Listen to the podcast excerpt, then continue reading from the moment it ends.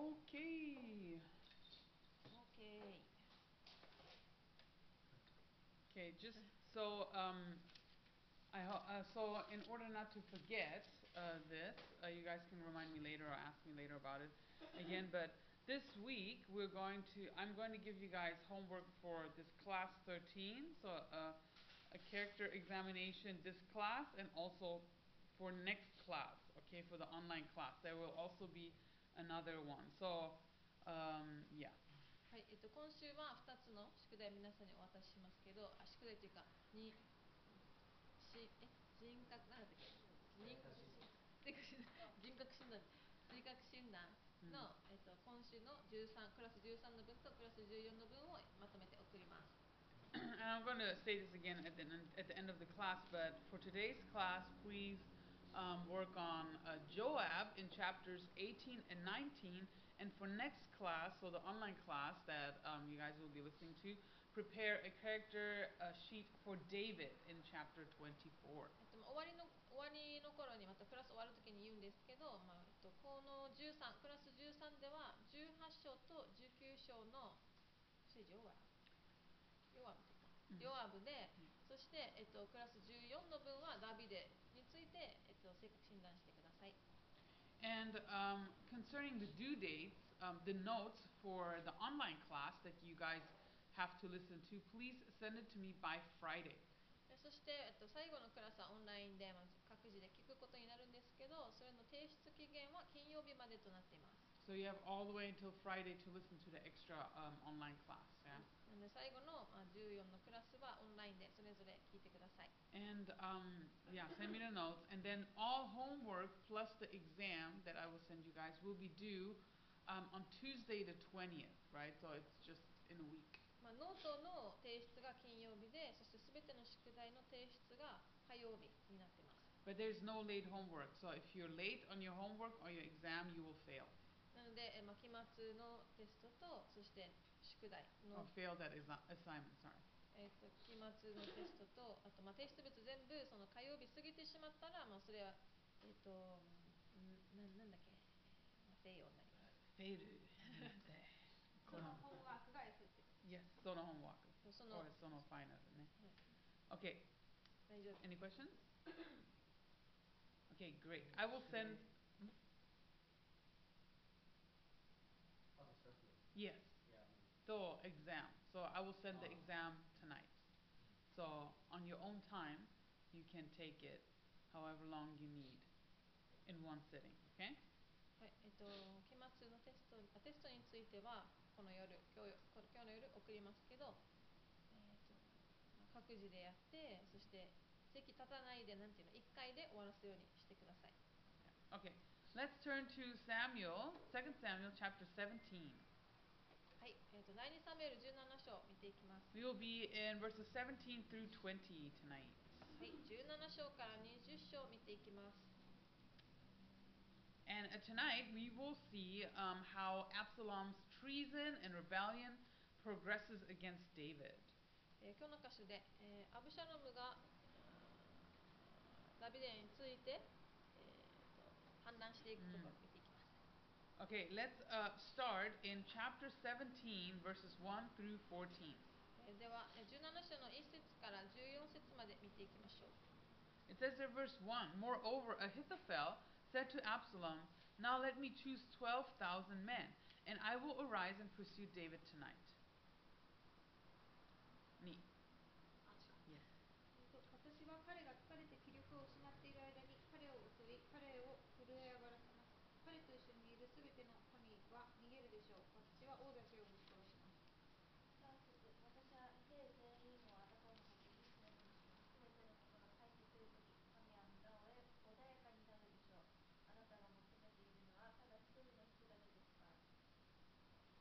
horror.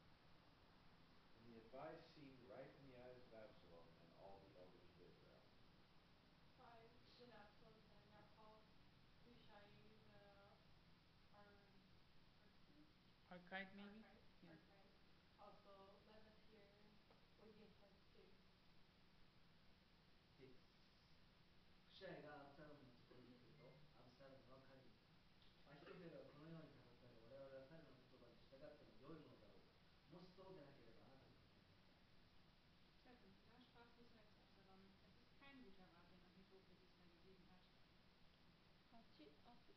才はさらに言ったあなたは父上とその部下が戦士であることをご存知ですしかも彼らは野で子を奪われた子熊のように気が荒くなっていますまたあなたの父上は戦いに慣れた方ですから民と一緒には夜を過ごさないでしょう9 Surely by now he is hidden in some pit or in some other place, and it will be, when some of them are overthrown at the first, that whoever hears it will say, There is a slaughter among the people who follow Absalom.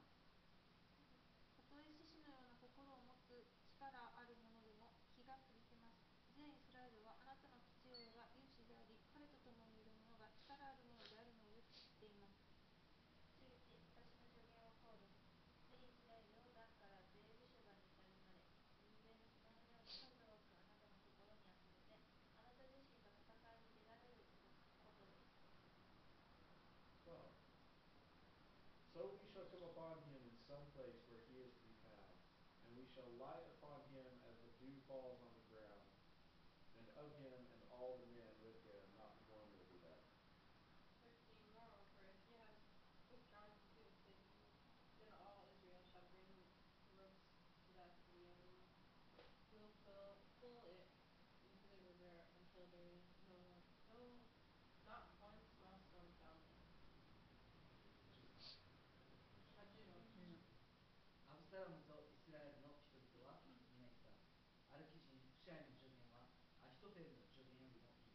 Thank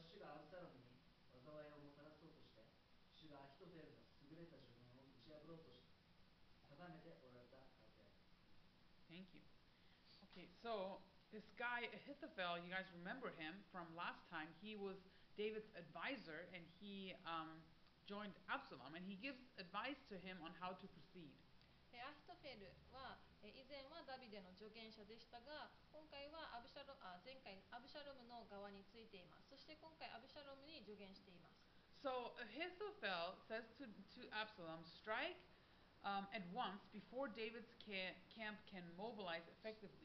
でここでの助言は、まあ、ダビデの陣営が、えまだ、えーと、と効的に動員できるように多分準備ができる前に攻撃してしまおうという助言でした。And he says, Take 12,000 men, sufficient force to go against David's little army.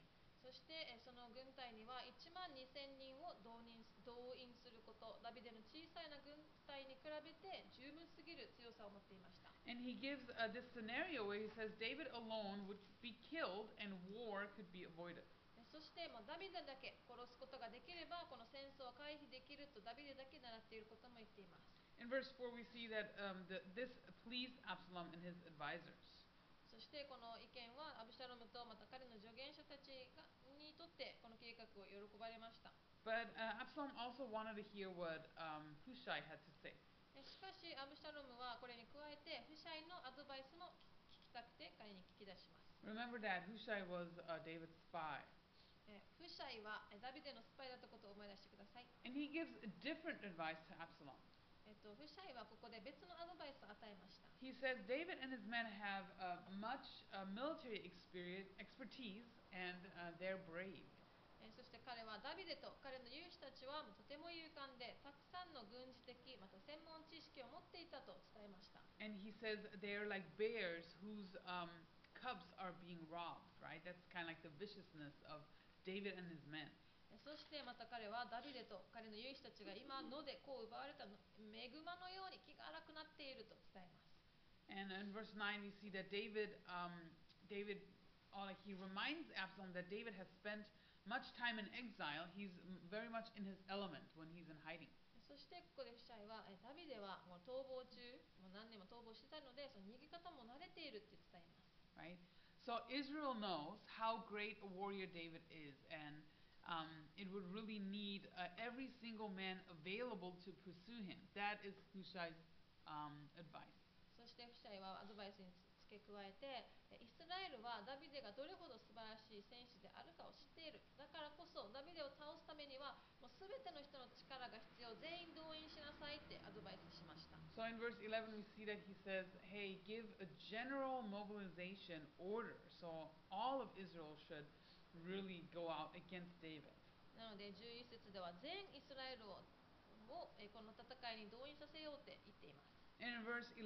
we see these two words again saying Dan to Beersheba, right? ここでまた11節で、えー、ダンからベールシェバに至るまでという言葉が出てきます。Beersheba, uh, Dan and Beer-sheba were Israel's, uh, Israel's northern and northern borders of population and southern, most southern uh, ter- um, border of population, right? The, the term was kind of like giving, giving us an idea of, of the whole entire population. ここで、えー、ダンからベールシバムに至るまでという言葉の意味は、まあ、ダン、北から南のベールシバシバに至るまでという意味があって、まあ、その人々が住んでいるところを指していたんだけども、上から下まで全ての人を動員して、この戦いに挑みなさいというアドバイスでした。So if all of Israel would gather、um, and、uh, mobilize against David, um, he would be outnumbered and surely lose. なので、まあ、全イスラエル人を、まあ、この戦いに出せばダビデも負けるんじゃないかっていう、まあ、圧倒されて負けるんじゃないかっていうアドバイスです。And Absalom actually goes with Hushai's advice. そこでアブシャルムはなんとフシャイのアドバイスを受けることになります。Really, uh, probably pleased his vanity to mobilize everybody and have this big army and, and uh, in sight of winning this big victory, he was probably very pleased in his pride.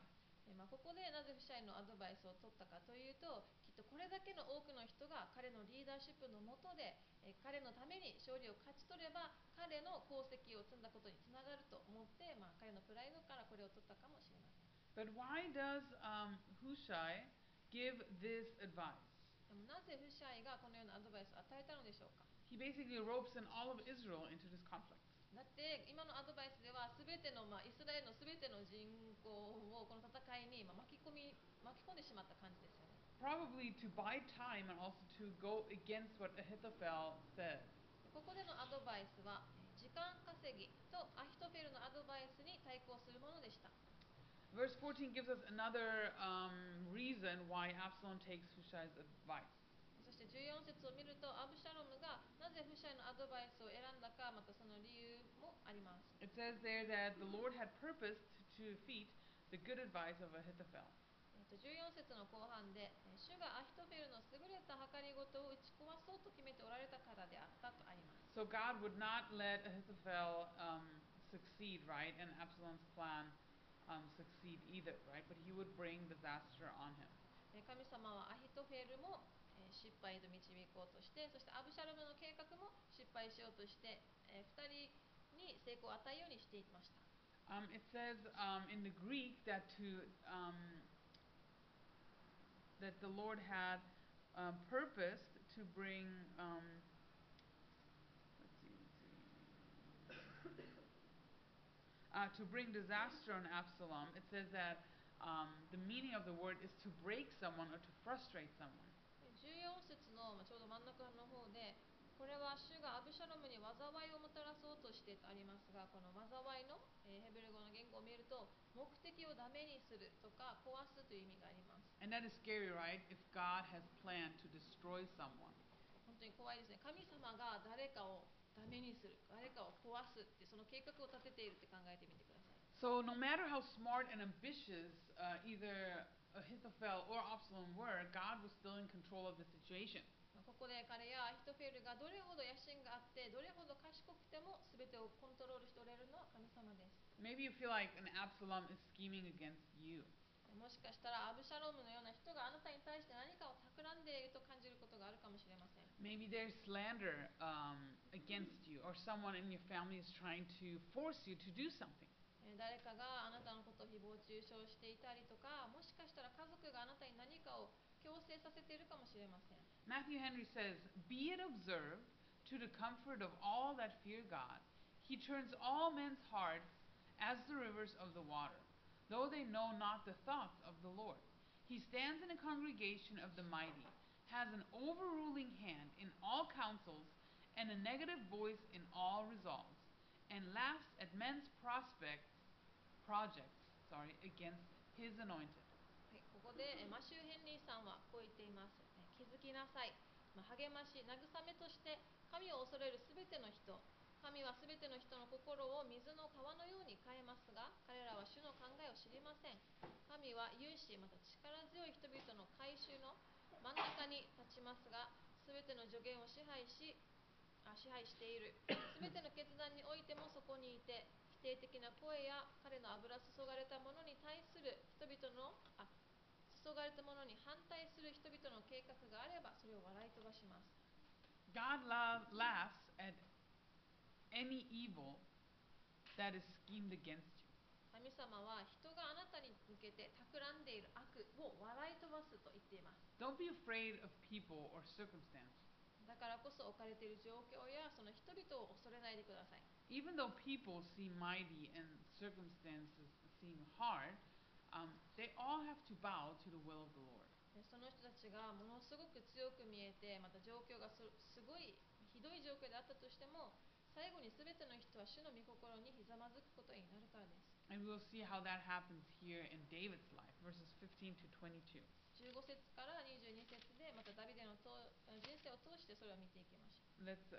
I think the next person was to read, Elena? Um, no? Wasn't Yusan? Verse 15. あ、13読んだんじゃないですか。あ、14だった。あ、そうだ。Okay, Amen. Yeah. Und Hussein sprach zu Zadok und Abiathar, den Priestern, so und so hat Achitofel dem Absalom und den Ältesten Israels geraten. Ich aber habe so und so geraten. 16今急いで人をやりダビデに今夜は荒野の草原で夜を過ごしてはいけません本当にぜひあちらへ渡っていかなければなりませんでないと王をはじめ一緒にいる民全部に災いが降りかかるでしょうと告げなさい17 Now Jonathan and Ahimaaz stayed at Enrogel, for they dared not be seen coming into the city, so a female servant would come and tell them, and they would go and tell King David.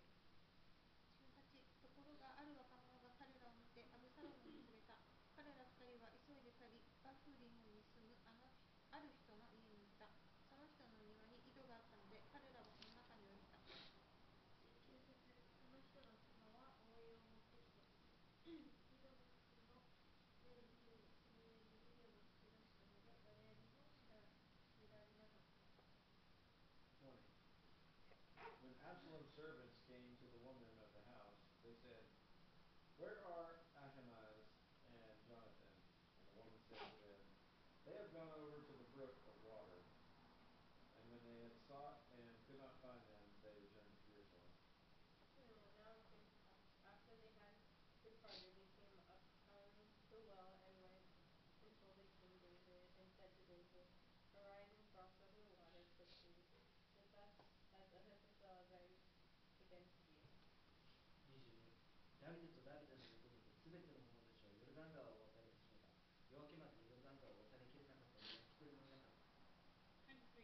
Uh, hold on, twenty-two, until twenty-two. Yeah.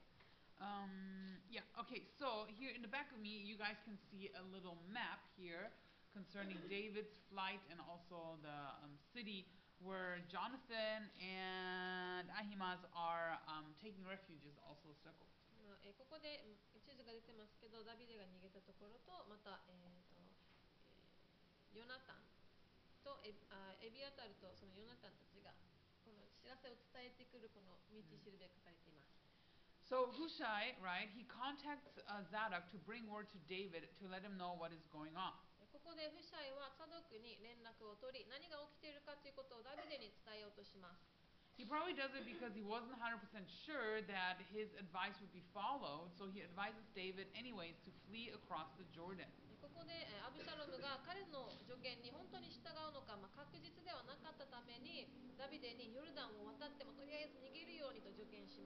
And then Zadok and Abiathar's sons、um, go together and find David to give him the message.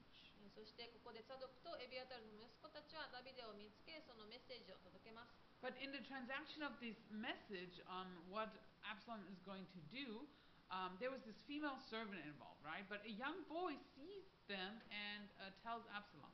でここで、まあ花えー、2人が知らせを伝えようとするときになんと1人の若者が彼らを見ていてこれをアブシャロムに伝えてしまいます。So Absalom's servants are sent to follow the two priests. そこでアブシャロムの、まあ and they find refuge in this house、um, in Bahurim. And it speaks of a man, right?、Um, who was probably、um, their friend. ここで、まあ、バフレームの人の家に出てきますけど、きっと友人で、まあ、顔見知りだったんじゃないかと思われます。And uh, they noticed um, that they were followed and hid in a well, probably like a cistern out in the courtyard of the house. ここで彼らをつけられていることに気づいてその人の家の中庭の井戸に隠れたってありますけど、まあ、きっと貯水タンクみたいな水溜めみたいなところです。And then uh, the woman of the, the house, probably this man's wife, she spreads a covering and some grain on top of the cistern, so it looks like she is drying the grain. ここでこの家の女と出てきますが、きっとこの人の、えー、お家の人の妻でここで覆いを持ってきて井戸口に広げてその上に麦をまき散らして、まあ、麦を乾かしているように見せました。And what happens is that these two sons, as they're hiding, right, those that follow them come and ask about um, Jonathan and Ahimaaz, and the woman lies to them and says that they have gone over the brook. ここでこの2人息子の2人の息子は隠れていて、えー、追ってきた使いたちが2人どこにいたかって聞くんですけどこの女はこの家来たちに嘘をついつきました。And then in verse 20 it says that um, as they cannot find um, the two sons of the priests, they return to Jerusalem, the servants of uh, Absalom. ここで探したが見つけることができなかったのエルサレムへ帰ったと言ってアヒマーツとヨナタンは逃げ逃げ切りました。Right, so this story gives us a little bit of a Hollywood movie vibe, right? Not all of Israel was siding with Absalom. すべての人がアブシャラムの側についていたわけではないということも見られます。He had loyal friends everywhere. 彼には忠実な仲間があちこちにいました。Just imagine these two young sons of the, the priests, right?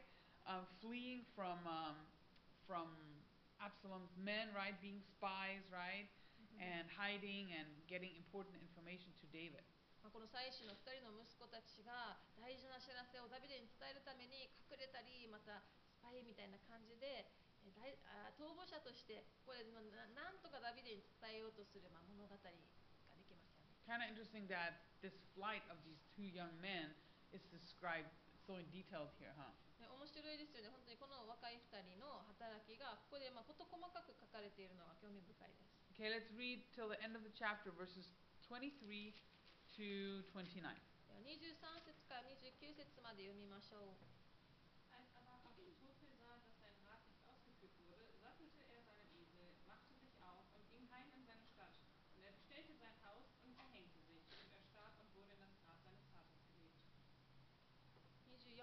ダビデがマハナエムに着いたとき、アブシャロムは彼と共にいるイスラエルのすべての人々とヨルダン川を渡った。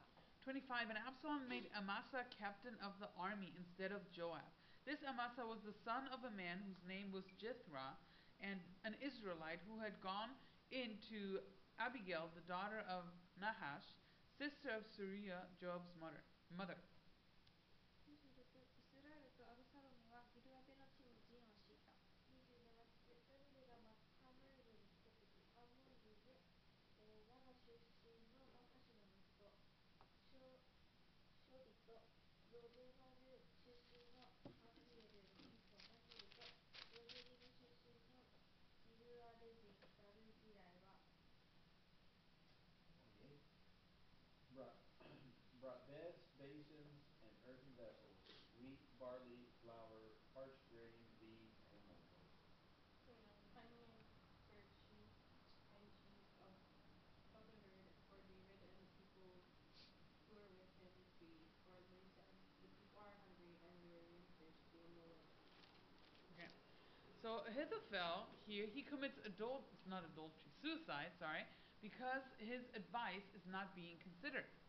23節から29節で、まあ、今ここでアヒトフェルは彼の伝えたアドバイスが通らなかったので首をつっています。Why do you think he commits suicide? Is he overdramatic?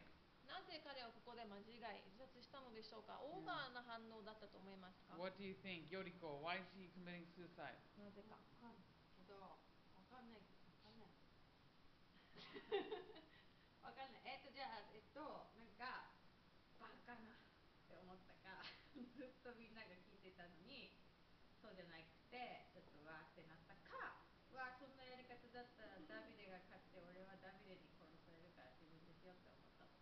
sounds pretty good, yeah. So either he was uh, a little bummed out that his advice was not being heard, but if David would win, he would die anyways, right? Yeah, this is a basic. Yes, do you have another idea?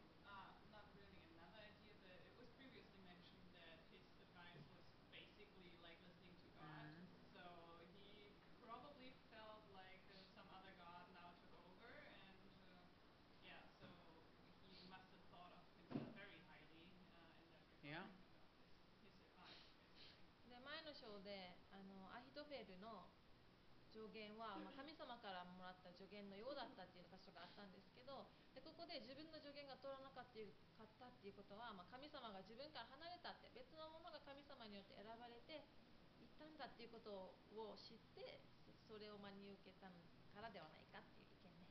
Yeah, I think uh, also uh, aligning with uh, what Yoriko said, I think he sees, he foresees the outcome and doesn't want to face the consequences. さっきゆりこさんが言ったようにあいは結果全体を見てそしてその結果に直面したくないと思ってこの行動に出たんじゃないかなって思います。Um, and as Elena mentioned, right, his advice was always wise, right? So he knew he was correct. And he knew that if Absalom would be defeated, um, then it would be very bad, right?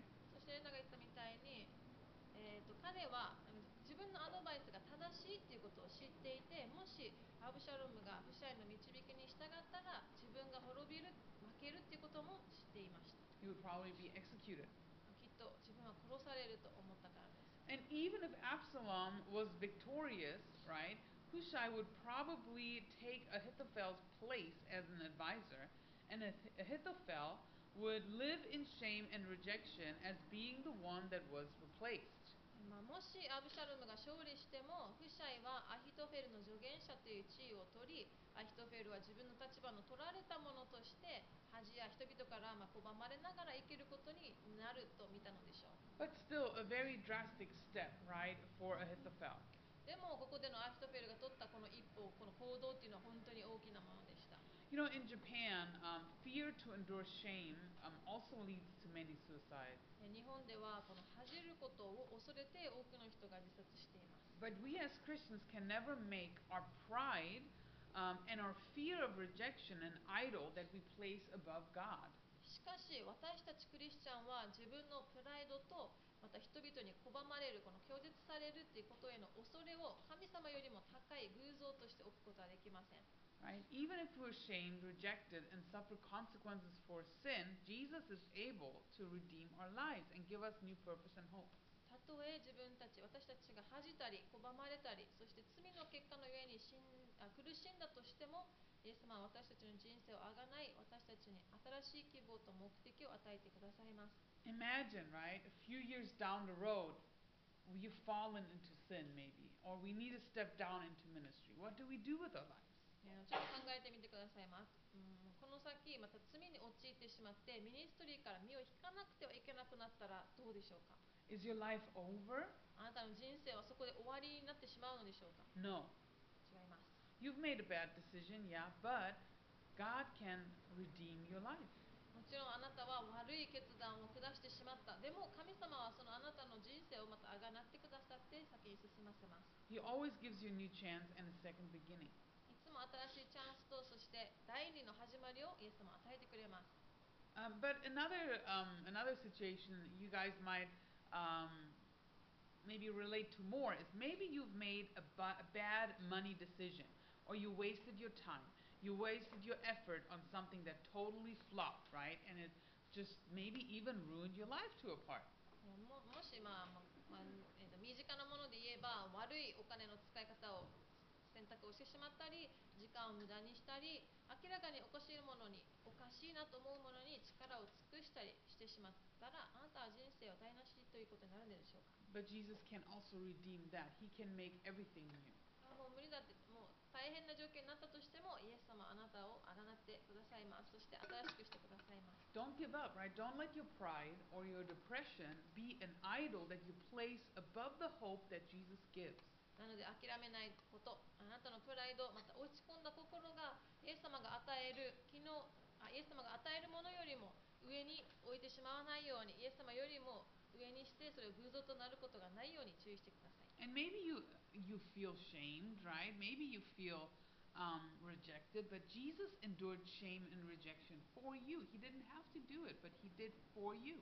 もしかしたらあなた落ち込んだりプライドが傷ついたりするかもしれないでもイエス様もあなたのためにこの恥と拒絶に耐えられました Don't give up, right? There's always hope in the Lord. Jesus can always restore.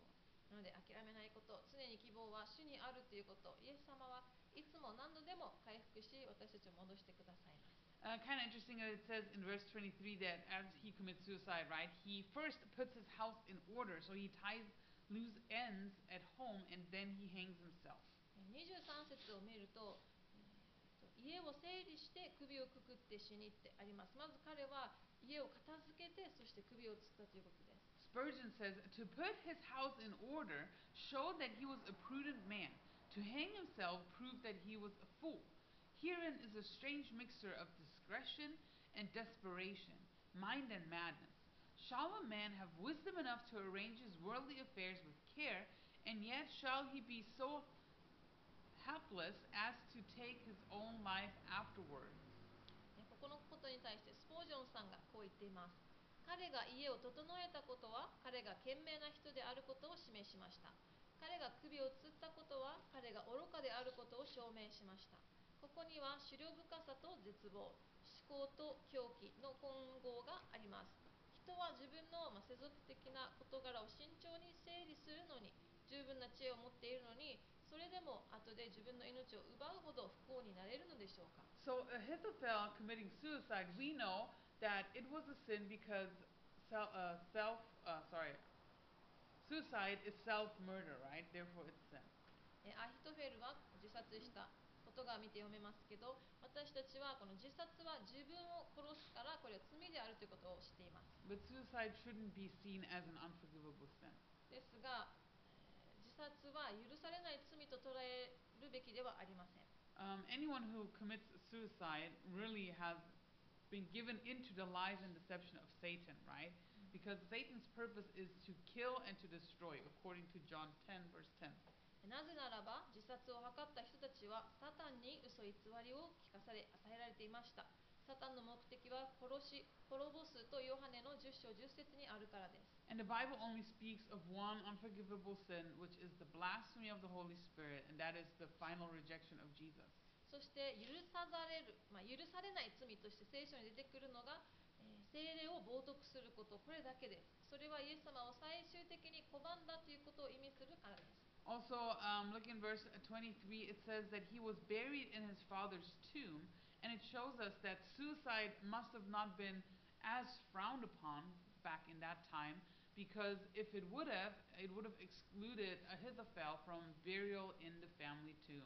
そしてこのまあ自殺したアヒトフェルですけども最後に彼の父の墓に葬られたとありますアヒトフェルの体が父の母にあ父の墓に葬られたということは彼が犯したこの自殺という罪がそれほど、まあ、悪悪くはなかったって言っちゃちょっと違うけど、まあ、悪いほど入れられないほど悪い罪ではなかったということが分かります。In the next verse, verse 24, we see David is moving on to Mana, Manaim, Maha, Mahanaim, sorry, right? And that was um, the same place where Abner actually took Ishbosheth.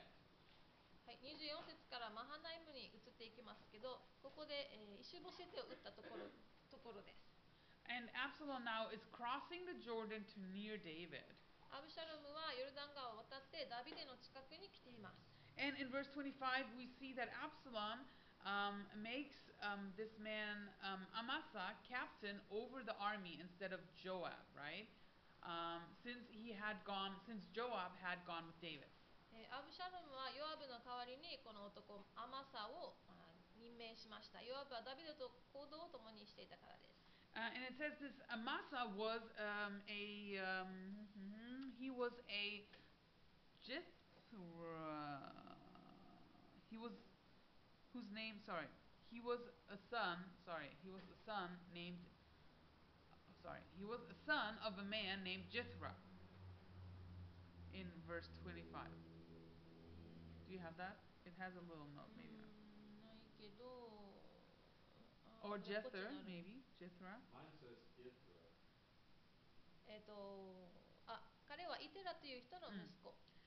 And um, it says that he was an Israelite, this just Jethro, but you might have a note there, or it says maybe Ishmaelite in your um, translation. はい、そしてイテラという人の息子であったの少し上にイシュマエル人と出てきているでしょうか。So a foreigner, right? And he um, was a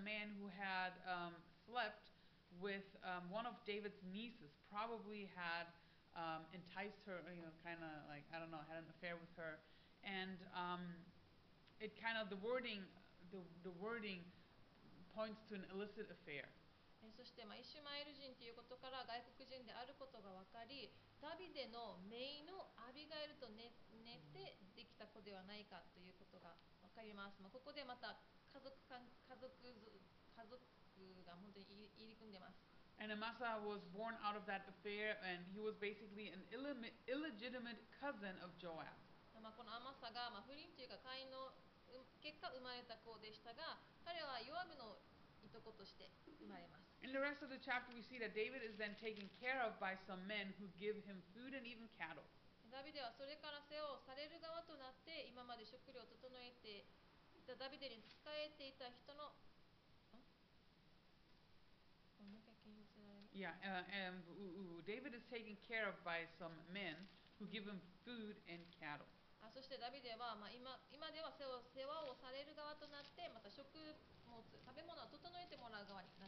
and one of these guys is um, mentioned later. Look at the end of verse 27, Barzia, Barzillai, the Gileadite. He's going to be mentioned later too. 27節でちょっと注目したい登場人物がギルアデジン、バルジライです。彼はまた後で出てきます。Alright, let's、uh, continue verse,、uh, chapter 18, verses 1 through 18. 18章の1節から18節まで読みましょう。18章1ダビデは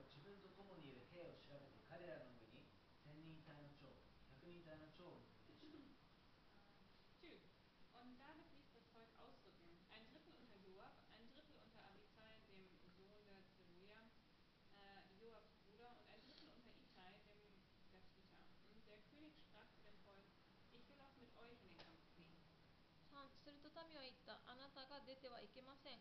私たちがどんなに逃げても彼らは私たちのことは何とも思わないでしょう。たとえ私たちの半分が死んでも彼らは私たちのことは心に留めないでしょう。しかしあなたは私たちの1万人に当たります。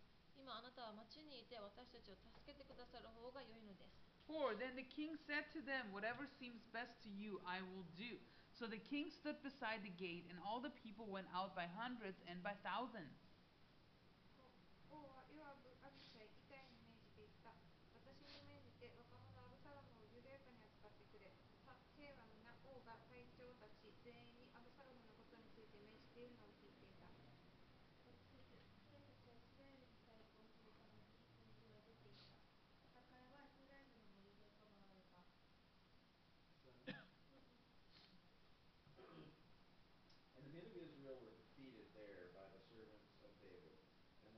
there was great on that day.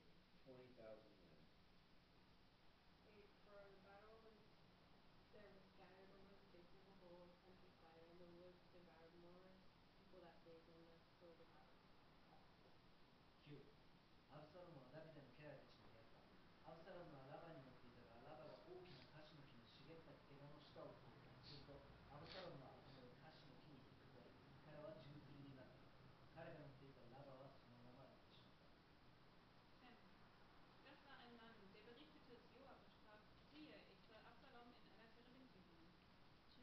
ヨアフはこれを告けた者に言った一体お前はそれを見ていてなせその場て場て地に打ち落とさなかったのか私かお前に銀10枚と帯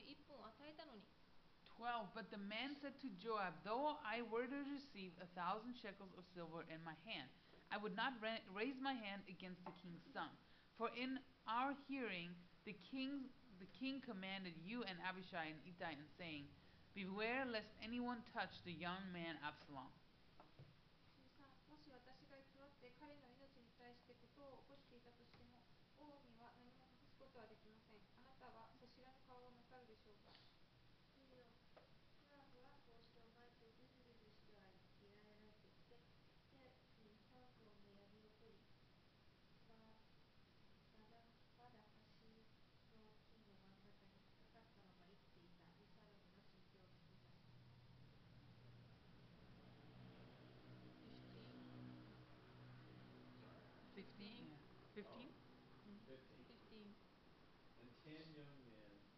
to uh,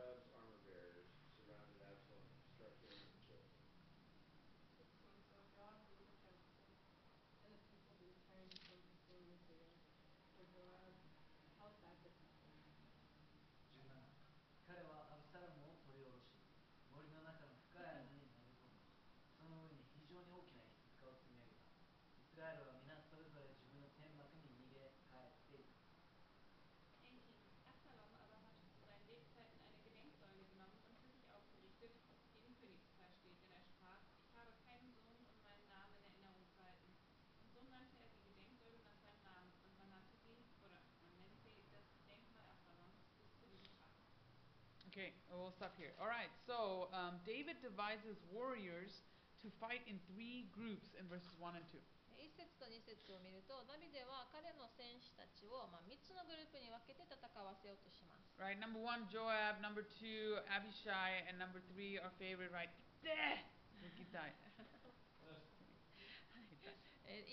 ヨアブの組、2つ目がアビシャイの組、そしてイテーガテ人イタイの組。Right? Um, pretty cool because he was from Gath, but his loyalty was so great that David made him one of his leading warriors. 彼はガテ出身でしたが、本当に忠誠心が素晴らしくて、ダビデは彼を隊長に任命しました。And David wants to go out himself, but his people strongly disagree. They say, don't go out with us, probably because of two reasons.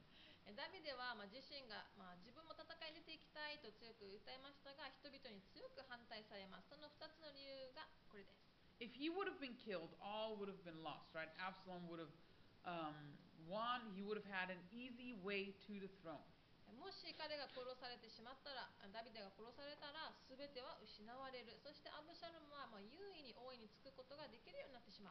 Secondly, if David stayed back and the battle was fierce, he could lead out the last reserves. そして最後の予備軍予備軍がまだ市内に残っているもう本当に最後の人たちが残っているとしたらその最後の組をダビデが先導することができるからでした。それを3節で見れます。And David now he accepts that and he stays behind. He sends them off, but he tells the three captains, deal gently with Absalom.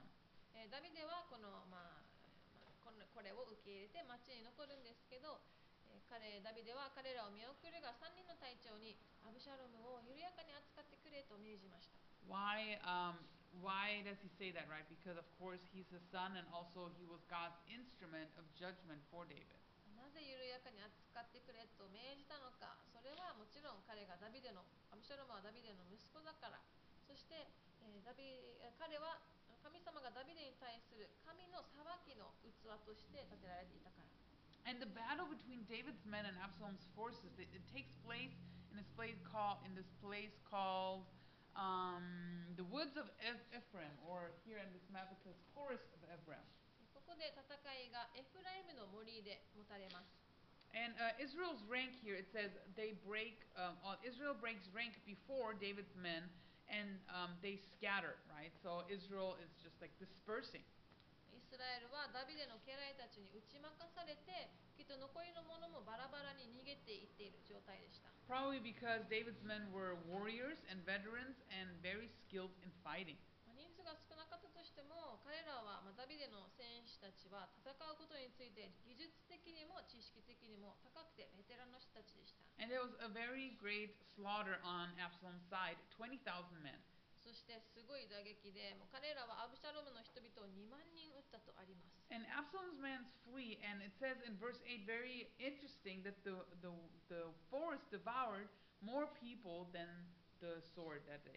で、まあ、8節見ると、剣で倒されたものよりも、密林で雪倒れになったものの方が多かったとあります。Maybe it was a little bit of a Lord of the Ring action, right? ちょっとロード・オブ・ザ・リングみたいな感じ想像できますね。Or like the false,、uh, commentary, Voss commentary, it says there that the thick forest, the underbrush, and the rocky terrain of the battle um, impeded their flight, and more of them were killed in the aftermath of the battle than in the battle itself. Evidently, many were killed by accident as they fell over cliffs. ボス仲介書にはこうあります。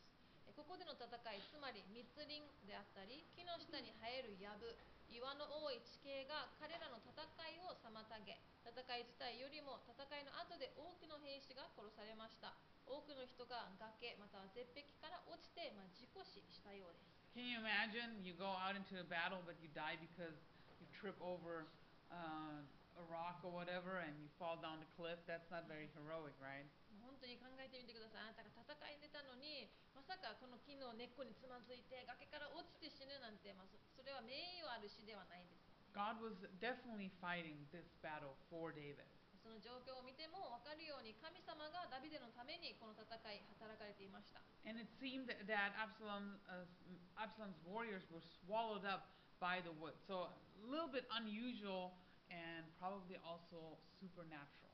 まあ、ここでの戦いは本当にアブシャルムに忠実な兵士たちは森に飲み込まれたように見えましたここでの、えー、働きでは本当に普通にはない神様の力が加わった戦いでした And then it describes Absalom's death in verses 9 through 18.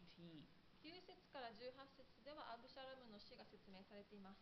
So Absalom flees on his donkey from David's s e r v a n t and he gets entangled in a tree with his head. はい、ここでアブシャロムはダビデの家来から逃げている時に彼の頭が枝に絡まってしまって乗っていたらばあ絡まってしまいます。And he gets tangled in this terebinth tree, it looks like. Um, I googled, googled it. はい、そして彼の頭がから絡まってしまったこの木はテレビンスの木と言われています。But look, you know, it looks a little thick. Can you imagine your head being wedged in like one of these things right here? It's like, doesn't look very nice. こういう本当に大きな広い木でこれに頭が引っかかるってもうちょっと痛そう。Right. Alrighty. yeah, that's okay. But uh, yeah, so he um, got his hair. まあここで、まあ、髪の毛とは言わずに頭がと言っていることを注目してみみてください。But nonetheless, very painful, right? 頭が木に引っかかったってありますが、とても痛々しいです。And his, his hair was probably in there as well, right? His throat or head was jammed in between tree branches, and his donkey kept going, and no doubt he was trying to get himself out, right? でもここで彼の状況はもう髪の毛が引っかかって浮いてるんじゃなくてこの顎とこの喉この頭が引っかかって動けない状態これが木に刺さりながら引っかかってる状態そしてもうこのラバーそのまま行ってしまって宙吊り状態です。And, uh, no doubt if it, if it's hair was so heavy as a blanket, right? Remember, half a rice bag, right? Mm-hmm. Of course, it got tangled as well. But that actually comes from the Jewish historian Josephus. He said that he got tangled with his hair. It was not biblical scripture. はいえー、もちろん、えー、彼の髪の毛は、まあ、毎年切っていて沿っていてそしてそれはま2.5キロだったっていうのを前の授業で見ましたけどということはもちろん髪も絡まったんじゃないかなって、まあ、予想できますが実はこの髪の毛についてユダヤ人歴史家のヨセフスも言葉を残していますもしかしたら彼の髪も絡まっていたのではないかと言っています Probably was tangled because I, I tangle my hair when I get out of the car, right? あなたの髪の毛でも車から出るときに絡まることがあるから本当に2.5キロの髪があればそれはここで絡まっていると思います。And I just imagined a situation. He's hanging there. He's like, uh, and one of Job's man, he just sees him. He's like, oh, are we seeing the same thing? I feel like Kyle had, would had like a really good, uh, could really act out this scene. right? まあここね、That's my best Kyle impression.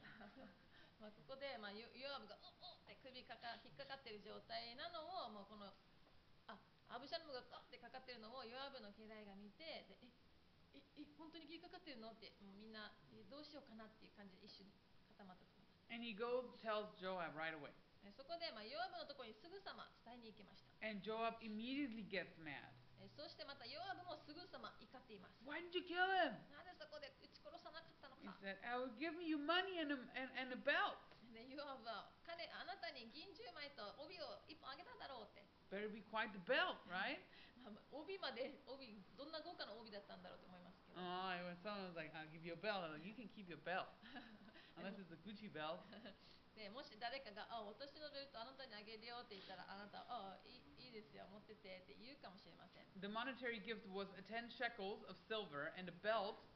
Sorry, the money gift was 10 shekels of silver, and the monetary gift was probably a military belt uh, that was like the main ornament of a soldier, highly prized in all ancient nations, and was a rich present from one chieftain to another. はい、えここで、まあ、お金は銀10枚渡されましたがこの帯1本渡されているこの帯は軍人用ベルト、まあ、兵士がその兵士がつけるベルトでもう兵士の中でも主要な装飾品でありましたすべての古代の国ではこの装飾品のこのベルトえこの帯が高く評価されていましたそれはまたある主張から別の主張へ、まあ、リーダーかリーダーへの、まあ、高価な贈り物として知られていました And that is from the commentator Clark. これを述べたのはクラークさんです So the soldier says,、um, I would have not even done it for a thousand shekels because David does not want us to kill his sons. でもここでこの戦士はたとえ1000シェケルもらっていたとしても彼を殺さない彼はアブシャロムはダビデの息子だからと言いました And his、uh, answer seems quite honorable、uh, at first, right? Um, intense loyalty to David. ここでの、まあ、この選手の、えー、発言は、まあ、ダビデに対してすごい忠誠心だなって思うかもしれませんが。And, and that might be true, but maybe it also shows how little they trusted each other. でもそれに加えて、まあ、敵の仲間たちは互いに信頼し合っていないことがわかります。Because if the soldier had killed Absalom and David would have blamed him, um, Joab would have probably not done nothing to defend the soldier, right? 敵じゃなくて、この弟子たち、あこの弟子たちじゃない、この選手たちの信頼関係はそれほどなかったということがわかります。また、あの選手がアブシャロムを殺していたと彼はダビデが彼の罪を非難されることも言 Joab was not known to be a man of integrity that has the, the back of his soldiers, right?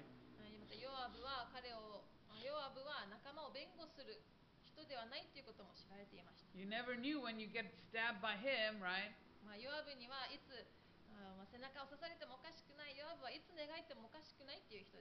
There's a quote that came to mind when I was studying Joab's behavior here and a little bit of his uh, reputation. It's from Lucille Ball. You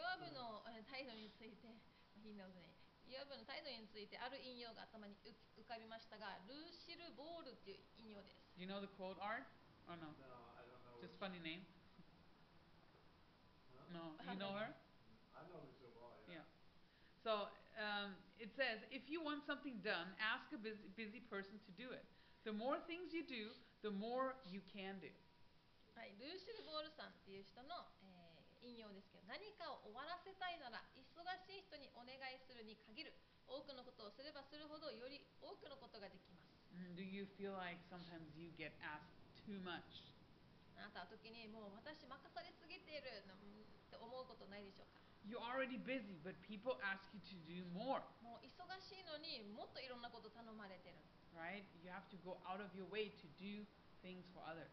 他の人のために、まあ、自分のにとっては不都合なんだけど他の人たちのためにそれを行っていったりしてないでしょうか You know that's actually a compliment 実はこれは褒められています You are busy but you know how to get things done That means that you are reliable あなたは忙しい。でもそれまな周りも知っている。でもそれでもあなたにた頼むということは、あなたがそれをどう対処するか、その方法を知っていることも周りが知っているし、あなたになら任せられると思っているからです。is this your reputation, right? Is this is integrity uh, your reputation, or is your reputation that you're unreliable? これはあなたのこれがあなたの評判でしょうかそれともあこれはあの人には任せられないなと思われているような評判でしょうか Joab was not a man of integrity. His own men didn't trust him to have his back. ヨアブは誠実な人ではなかった。彼の直属の人たちも彼が味方であり続けること、まあ、自分たちと一緒に戦い続けるほど信頼関係はありませんでした。In verse 14, Job a gets impatient. I can't listen to you anymore, right? And he goes and kills Absalom. そこで14節を見ると、もうこうしてお前とぐずぐずしておられないと言って、アブシャロムの心臓を突き通します。And Joab's servants give him the final blow and finish him off. その後にヨアブのヨアブの人たちもとどめを刺してアブシャロムを取り巻いて彼を撃ち殺しました。The rebel has died. Joab blows the trumpet of retreat.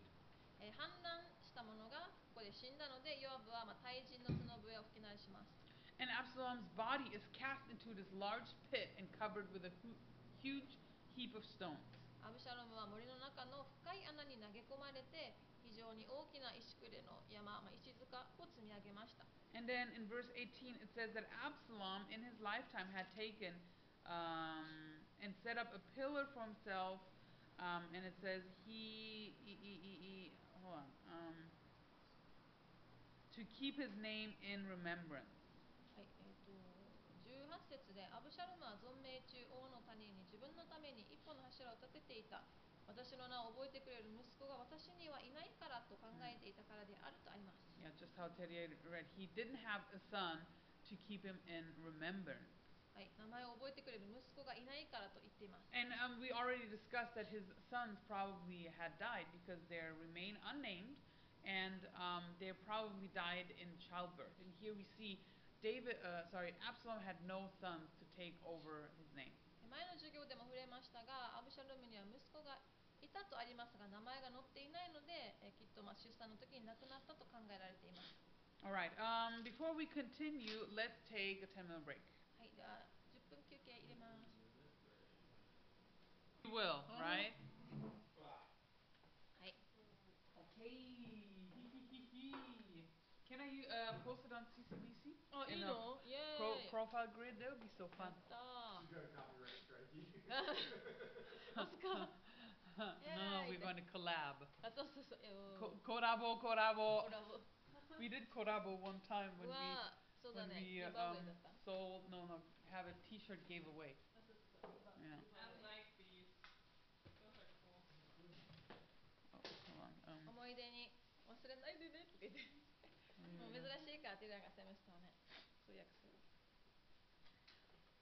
Okay. Okay, verses 19 through 33. 19節から36節まてたったかな33節まて yeah Okay, verse 19. Do you guys remember who left off? 最後誰だったか覚えてますか -hmm. Okay, Teria. はい、じゃあ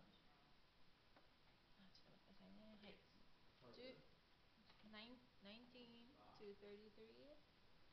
じゃあ読みます。18章の19節で、家族の子、アヒマーツは言った。私は王のところへ走って行って、主は敵の手から王を救って王のために正しい裁きをされたと知らせたいのですが。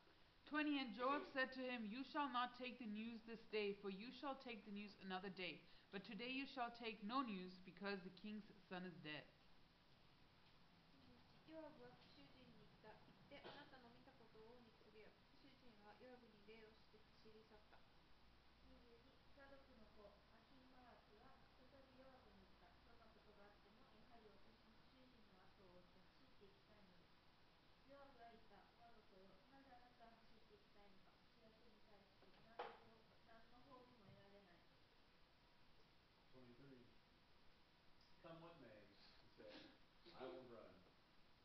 said to him, Run.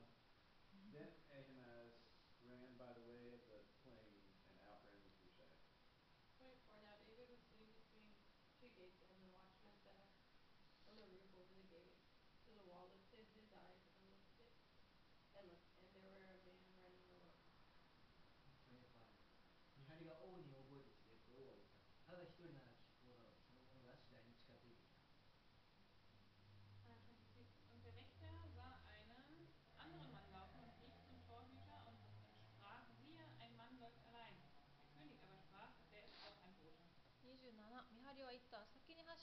どうやらサドクの子アイマーツのように見えます。王は言った。あれは良い男だ。良い知らせを持ってくるだろう。28 And Ahimaaz called out and said to the king, All is well. Then he bowed down with his face to the earth before the king and said, Blessed be the Lord your God, who has delivered up the men who have raised their hand against my lord the king.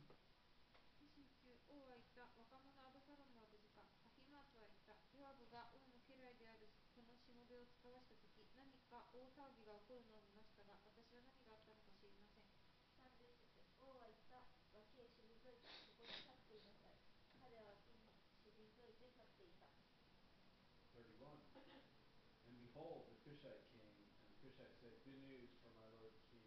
For the Lord has delivered you this day from the hand of all who rose up against you.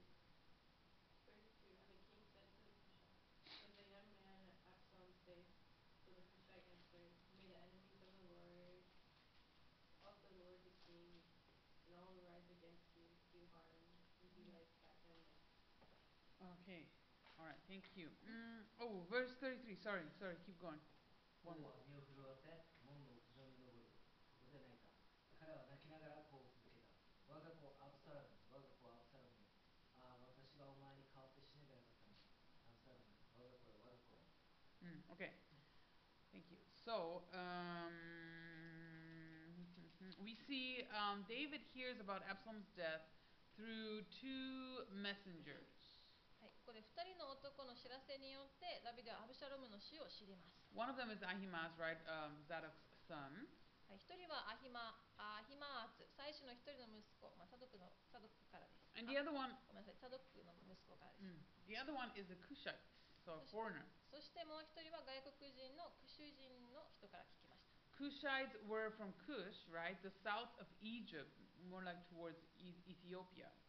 主人このフッシュから来たものでエジプトの南から、まあ、エチオピアに向けてある国で彼はあ国です He was probably a person of color そこで、まあ、彼の、まあ、彼日本語なんていうのかな、まあ、彼は、まあ、色がありました yeah. So this Cushite is sent to tell David he was probably more uh, removed from the situation than Ahimaaz, right? But Ahimaaz really wanted to go. この副主人はダビデに伝えるように送り出されたんだけど、でもアヒマーツももう本当に伝えたいと言っていました。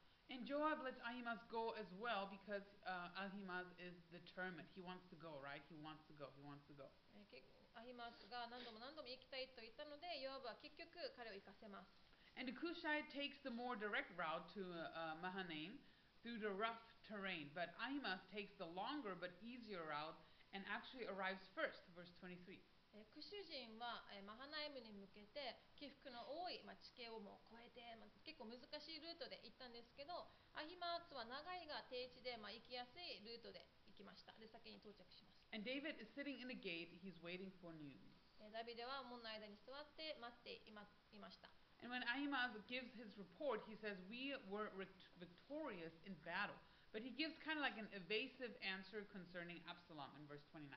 そして、まあ、アヒマーツが先について知らせを届けた時に戦いに勝利しましたと伝えますがアブシャロムに対しては、まあ、少しごまかして伝えています。Maybe he lost confidence to tell the bad news, right?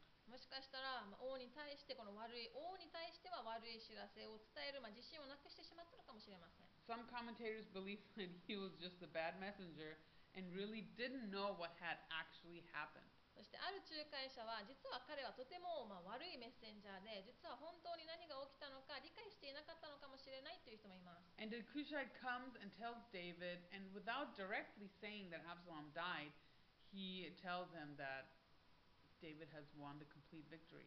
そして2人目のお知らせを届けに来た復讐人はダビデのもとへ来て、もう本当に、えー、直接は言わず言わずにアブシャロームが死んだことを、まあえっと王様の敵あなたに立ち向かって害を加えようとする者は全てあの若者のようになりますようにと言葉を選んで伝えました。And David mourns in verse 33 and he wails and he wishes that his fate and Absalom's fate had been reversed. そして33節を見ると、ダビデは嘆き悲しんで、もう彼の代わりに自分が死ねばよかったのにと言っています。I don't know, if my son, son would have tried to kill me and had done such horrendous things as Absalom, I don't know if I would have said もし、まあ、アナの息子が、まあ、アナに対して本当に殺そうとしてきて反乱を起こしてこんなアブシャロムみたいにひどいことをしてきたらアナはダビデと同じことが言えるか分かりません。But it really wasn't just about David loving and forgiving his son. It was about the whole tra tragedy that had happened because of David's own sin that he himself had actually brought about.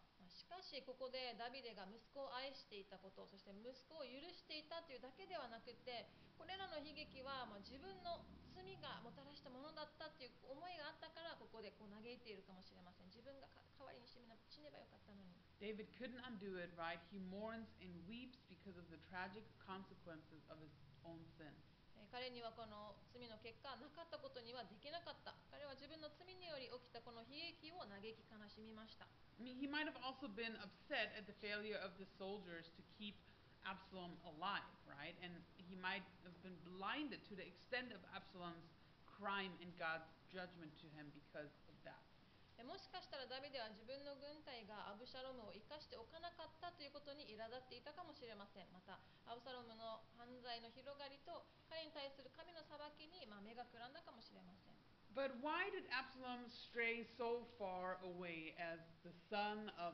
um, the man of God?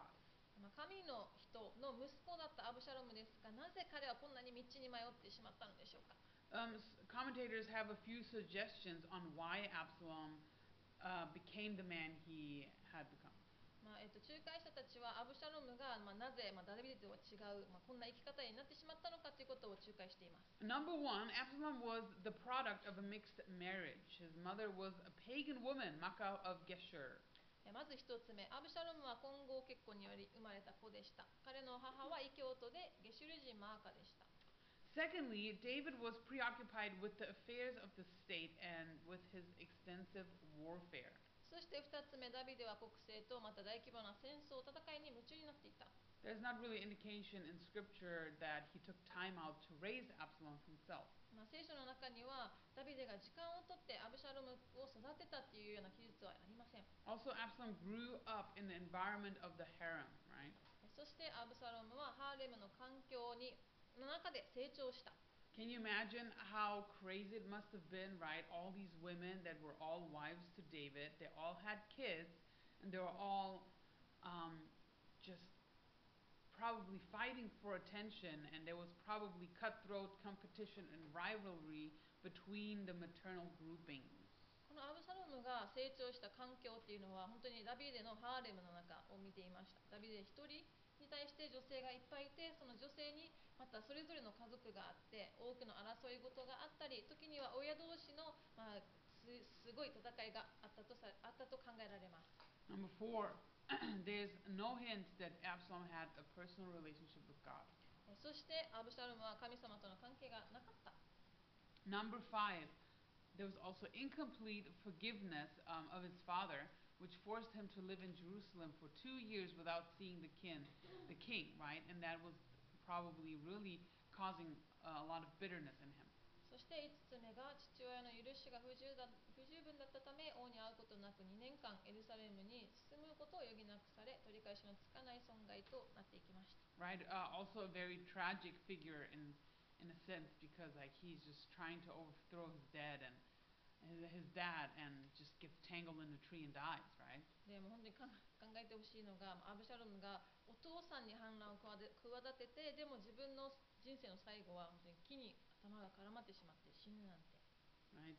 wouldn't let him take the throne. 神様はそのアブシャロムには王位を渡しませんでした。If you were David, if you would have sensed this divide between yourself and Absalom, what would you have done to repair it or even prevent its treason? もしあなたがダビデだったら自分とあなたの息子とアブシャルムの、えー、とあ息子アブシャルムの間に亀裂や溝があると感じたらあなたはどうやって修復したでしょうかどうやってこの反逆が起こらないように止めたでしょうか Any ideas or like any thoughts on that? How would you try to mend that relationship with Absalom if you would have noticed? 何か気づいていたのだったいたのならこの反乱が反逆が起こらないためにあなただったらどう対処したでしょうか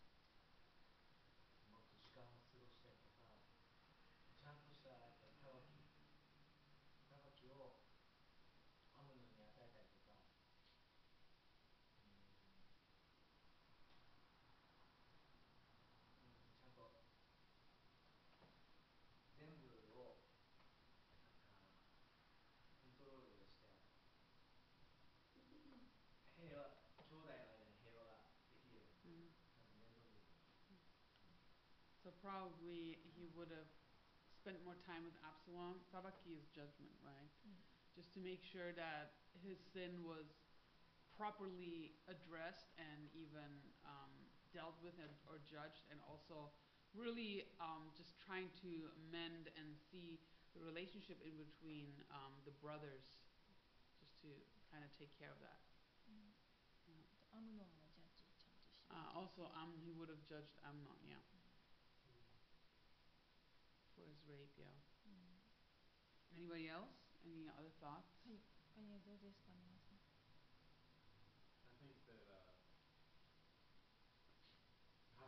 many like mm-hmm. at what point does he become aware that kind of affects the answer, but I think he should have been much more graceful to his son mm because he was really good. He was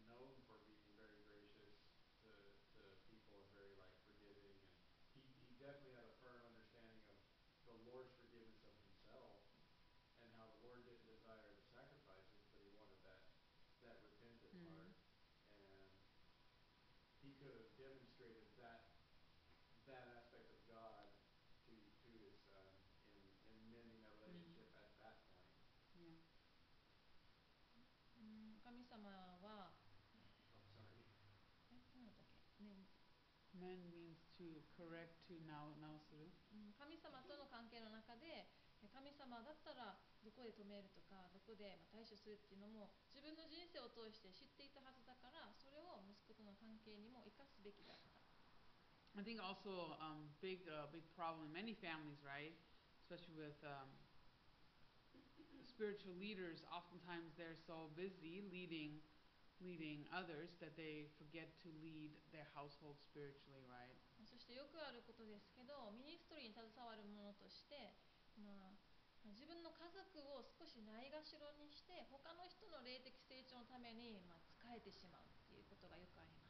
So definitely to spend more time with them, even to instruct them in the ways of the Lord, right? なのでまず家族にも主の道っていうのを教えていく、まあ主の道に正していく必要がありますね。Okay, um, let's continue uh, with chapter 19, um, and um, we see how David mourns for Absalom here. ビデがアブシャロムのために喪に服していきますけど、まあ、悲しんでいきますけど、それ見ていきます。Verse 1, who left off? You guys know? Ah, you sound left off, huh? Maybe Elena? Elena? This one? Okay. Und es yeah. wurde Joab berichtet, siehe, der König weint und trägt Leid um Absalom. 2. それで、この日の勝利はすべての民の嘆きとなった。この日民が王がその子のために悲しんでいるということを聞いたからである。Three, and the people stole back into the city that day, as people who are ashamed steal away when they flee in battle.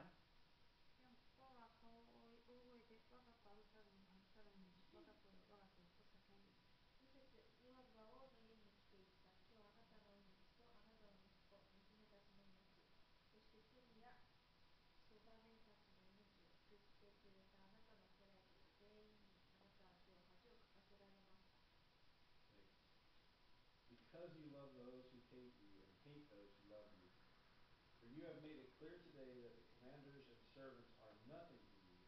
For today I know that if Absalom were alive and all of us were dead today, then you would be pleased. Seven elders were arrived. One speaking of virtues and Christ heard by the Lord, If you do not dwell. Not one will stay with you And if not will be worse for you than all the evil that has befallen you from you youth until 王は立って門のところに人々はすべての兵たちに見なさい王は門のところに座っておられると知らせ兵たちは皆王の前にやってきた一方イスラエルはそれぞれ自分たちの天幕に逃げ帰っている Um, so David's mourning for Absalom makes these warrior, warriors sorry, ashamed. ダビデはアブシャロムのために、悲しみもに服しますがそれそれがゆえに兵士たちに恥をかかせました。And this, the, the situation is a little bit like this, uh, to give you an illustration. Imagine you and your siblings, if you don't have any, imagine you have siblings, you drive your parents' car and the car breaks down on the freeway. 想像してみてください。あなたの兄弟たちは、おあなたとあなたの兄弟たちは親の車を運転していて、そして高速で車止まってしまいます。There's mm-hmm. a problem with the engine and the car starts catching fire. エンジンに問題があって車に火が回り始めました。And in a split second, you act and you pull out your siblings out of the car, right? You flee just the scene as it explodes, just like in a movie type manner, right? すぐに反応したあなたは兄弟を車から引っ張り出して引きずり出してそしてあなたが最後車から出て離れた瞬間に爆発したらどうでしょ You う and your siblings escape with your life. あなたは命をかけて兄弟を救いました。And when you tell your parents about this accident, and how you scarcely got away, your parents start complaining and crying about the car.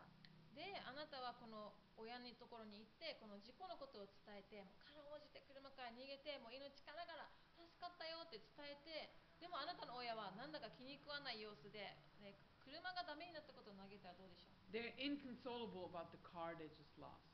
彼らはもう車を失ったことも彼らを慰めきれないぐらい悲しんでいたらどうでしょうか How would make you make that feel you?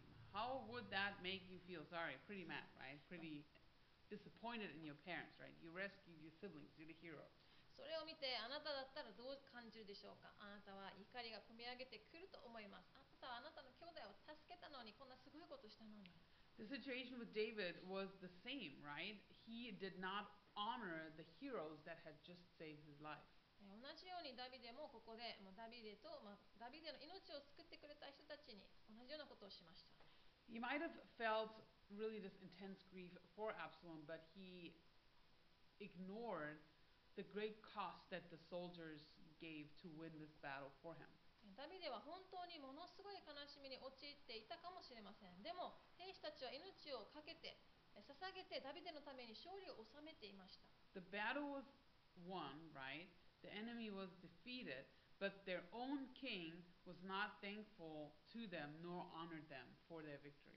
戦いに勝利を収めた。敵は彼らに負けた。でも自分たちの王は感謝もなければ自分たちを敬うこともなかった。And in verse 5, it tells us that Joab comes and he takes action now as he senses what the king is doing, what um, David is doing. そこでヨアブがこんな状態のダビデ王を見て報道に出ます。He talks to him and he says, Today you have disgraced all your servants. えここで、ヨアブは今日今日あのあなたの家来たち全部に今日不不名誉なものをしたと言いました。Other translations say you shamed your servant. また別の訳では恥をかかせましたとあります。As a warrior, Joab knew that David's actions, his mourning, was causing a lot of harm. 戦士としてダビデが嘆き悲しむ姿が多くの害を及ぼすことを知っていました。He accuses him of shaming those whose who saved his life. ヨアブはダビデの命を救った人も、ダビデの家族を救った人も恥をかいたと、恥をかかせたと言いました。And Job also says, You love your enemies more. For, for you it would have been better if we had died and um, Absalom had lived. そしてヨアブは、ダビデ、あなたは敵をより愛したと言い、あなたはすべての人が死んでも、アブシャロムだけ生きればよかったんだって言いました。And Joab warns him that if he would continue this, right, he would lose everyone's loyalty and probably also his kingship. そんなダビデの状態を見て、ヨアブはダビデに警告をします。あなたはすべての人の忠誠心とまた王位までも失うぞと警告しています。My DeVos commentary says that David took the personal view, that of a broken-hearted father. Father, but Joab, Joab looked at events from the standpoint of their meaning to the people of Israel. with no appreciation of the grief of a father for a son. Thus the hard headed warrior spoke courageously, but brusquely and almost brutally to his king. ボス仲介書ではこう書かれています。ダビデは個人的視点で息子を失った父親でいてしまった。ヨアブはイスラエルの人々だとどう思うかという視点で物事を見ていた。ここでヨアブは大胆にもそして少し過激に王であったダビデに対して2人と発言をした。So David is not handling the situation very well, and Joab reacts to um, this lack of leadership. ここでダビデはこの状況をうまく処理できていなかったので、ヨアブがそのダビデに対して、えー、まあ、お叱りしお叱りを入れました。And some read in Joab's kind of like omnious thread about David losing loyalty that if he doesn't change, if he doesn't do something, that Joab himself might take some action. そしてある人あヨアブがダビデ人々がダビデへの忠誠心をなくすかもしれないって言いましたまたこのままこの状態でいるならばヨアブも彼から離れるかもしれないそれなりの行動に出るかもしれないと言っています But David again displays his humble heart ここでダビデはまたへりくだる心を見せていきます He changes his heart as he's being rebuked まあその、えー、まあ、喝を入れられてこの態度を改めます And it says in verse 8 that he sits in the gate and, and greets the people. そしてダビデは出て行って門です門に座り兵士たちに、まあ、民たちに挨拶をしていきます。Right, oh, he greets the soldiers. はい。So, verse 9 through 18. 18? 9節から18節まで。Oh, 18 verse 9 through 18. Yeah, okay.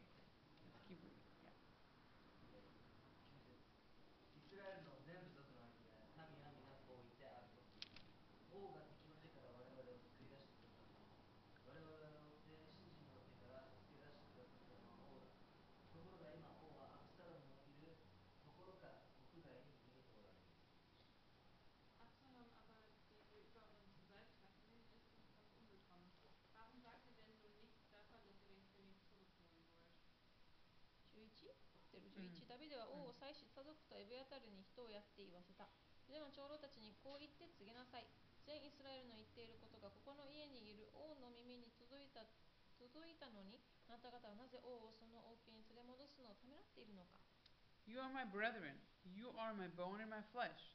Why then are you the last to bring back the king?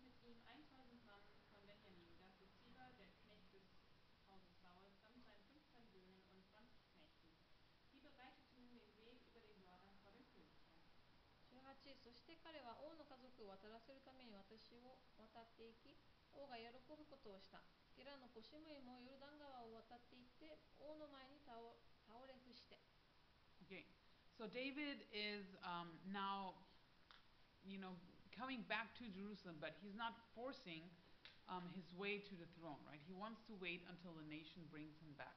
ダビデはまたエルサレムに戻っど無理やり町に戻るのではなくてまた町がまた民が彼を迎え入れるまで待ちました。This way, um, he can trust that he really has everyone's allegiance and he can trust that God is initiating his return to Jerusalem.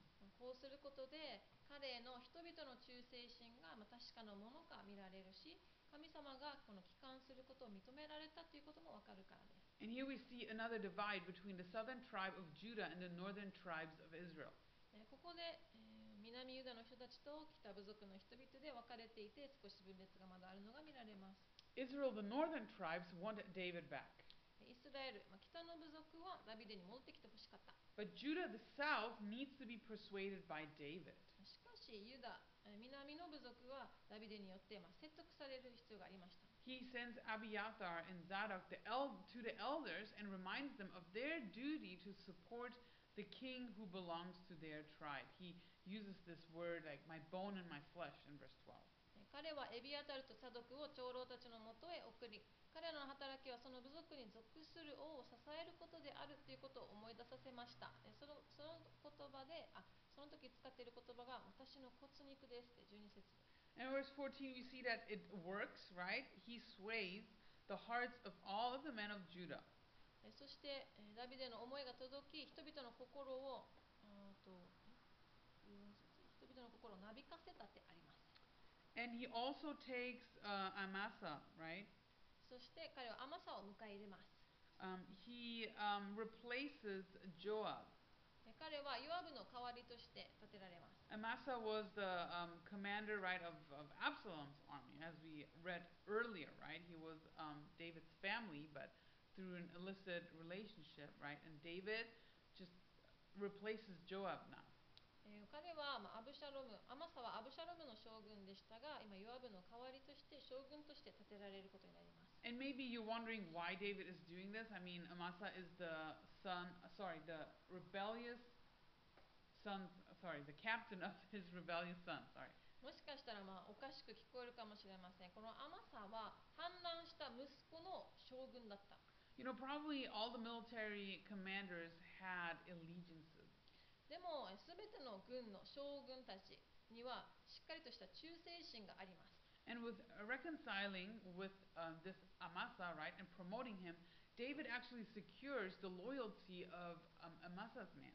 ですが、ここで、まあ、本当に賢くて、ダビデはアマサと和解をして、彼を精進、まあ、位を上げることで、甘さに忠実だった人々をも覚悟しました。I think it's pretty interesting how David is trying to remove Joab almost like he doesn't know how to do it in another way, right? He's just too Job is just too much for him and David cannot rebuke him straight mm-hmm. out, right?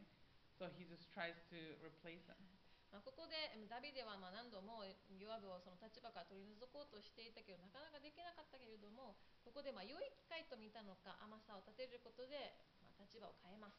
And um, the reason obviously is because Joab was ambitious, forceful, and brutal, right? And David just says, I cannot deal with this guy. ヨアブは本当に彼の特徴としてもう野心を持っていて力強くて、まあ、残忍な人でしたそんなもうヨアブとはとダビデは思ったかもしれません。But in the next chapter, we will see how that plays out. でもその章があそのそれが一体どうなったのか、その考えがどうだったのか、次の章で見れます。And we see that he escorts, um, or David is escorted over to Jordan by the people of Judah. そしてダビデをヨルダン川を渡らせるためにユダ族が待っていました。And uh, it's a great escort ride, and he returns to Jerusalem, and um, he has just really um, like a lot of support.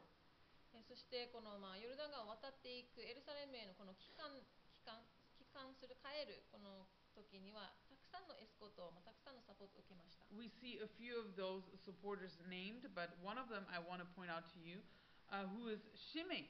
えその中でもう、えー、たくさんの人がサポートしますが、ここで使命にちょっと注目したいと思います。As you guys remember, he was not a supporter. Um, he was this Benjamite that cursed David on his flight, right? He threw rocks at him. はい、彼はシムですけど、えー、とシムはベニヤミン人でダビデを呪って石を投げていた人でした。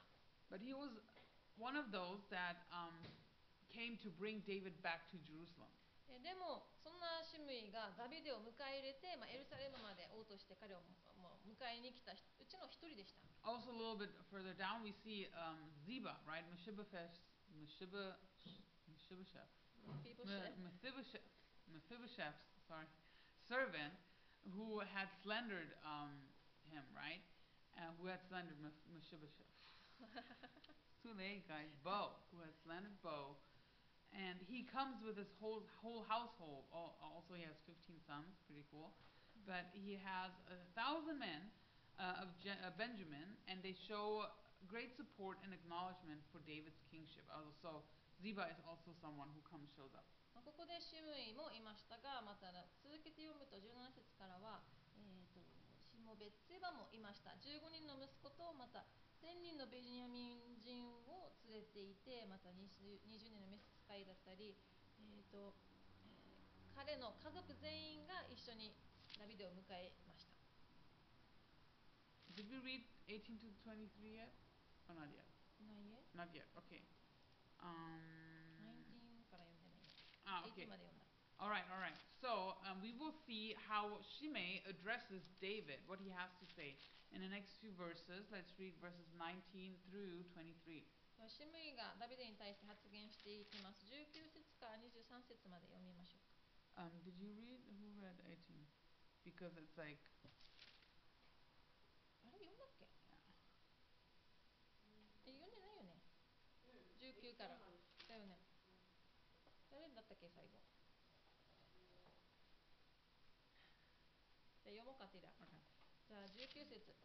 王に言った。我が君、どうか私の咎を罰しないでください。王様がエルサレムから出て行かれた日に、このしもべが犯した咎を思い出さないでください。王様、心に留めないでください。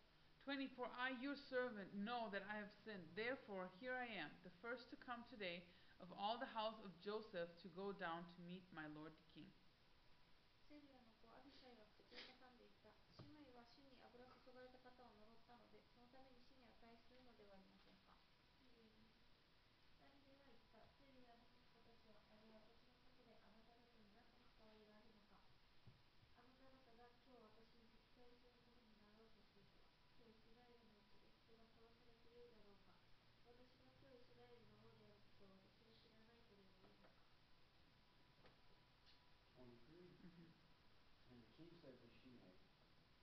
shall not die. And the king gave him his oath.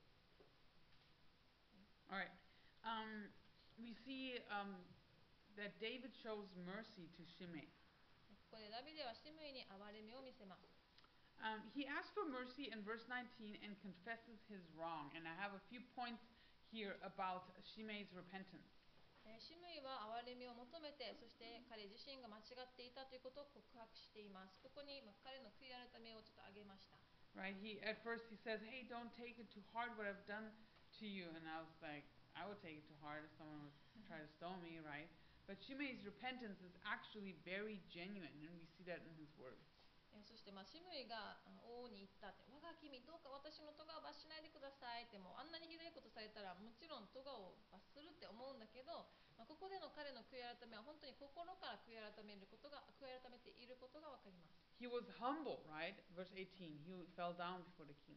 18節で、えー、彼は、まあ、へりくだっている姿が見える王の前に倒れ伏してとあります。he honored David in saying, Do not let my Lord impute iniquity unto me. Verse 19.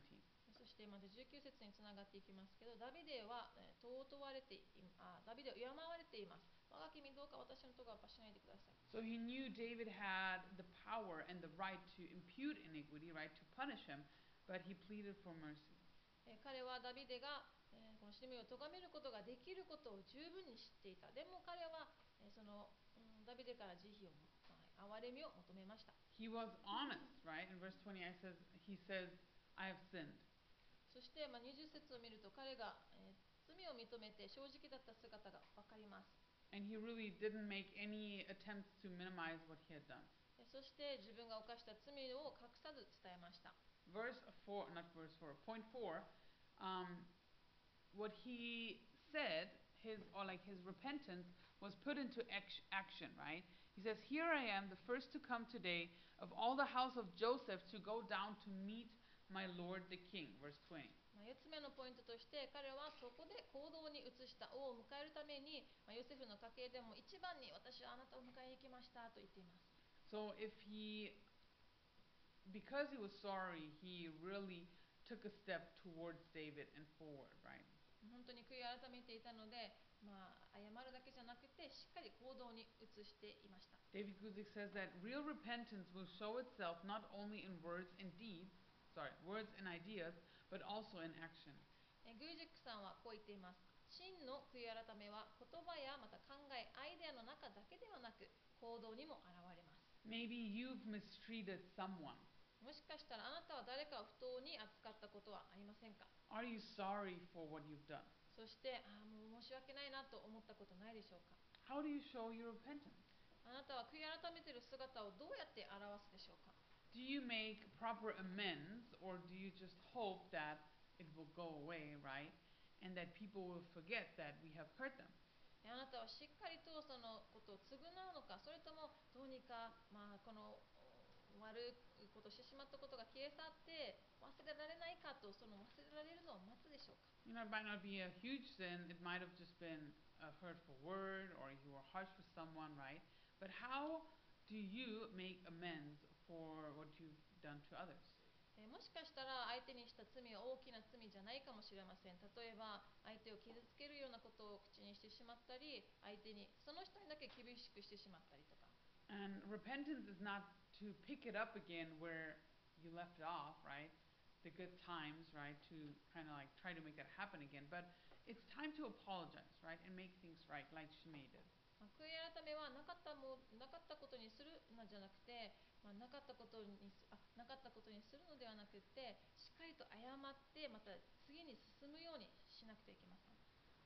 so um, let's read verses 24 through 39 here.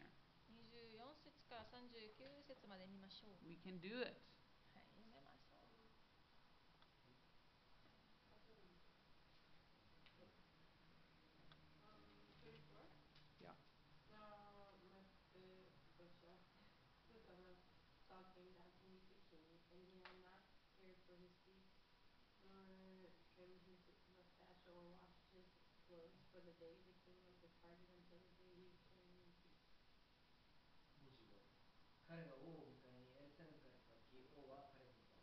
ねえ、どうしててあなたはなぜ私と共に来なかったのか Er aber sprach, mein Herr und König, mein Knecht hat mich betrogen.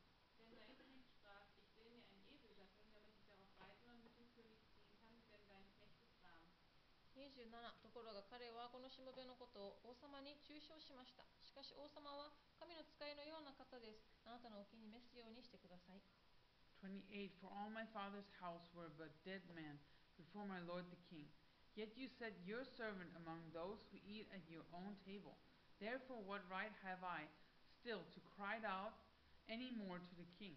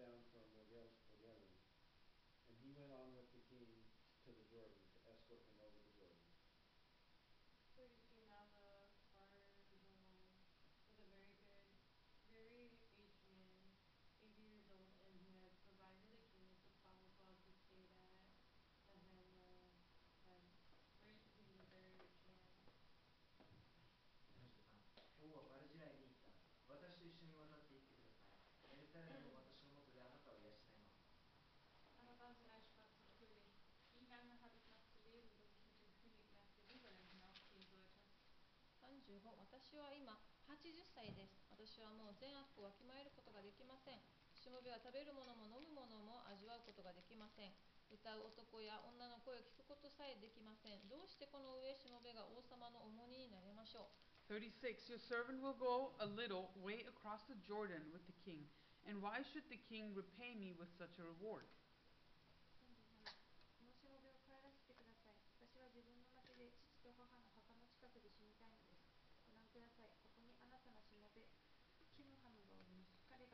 Then all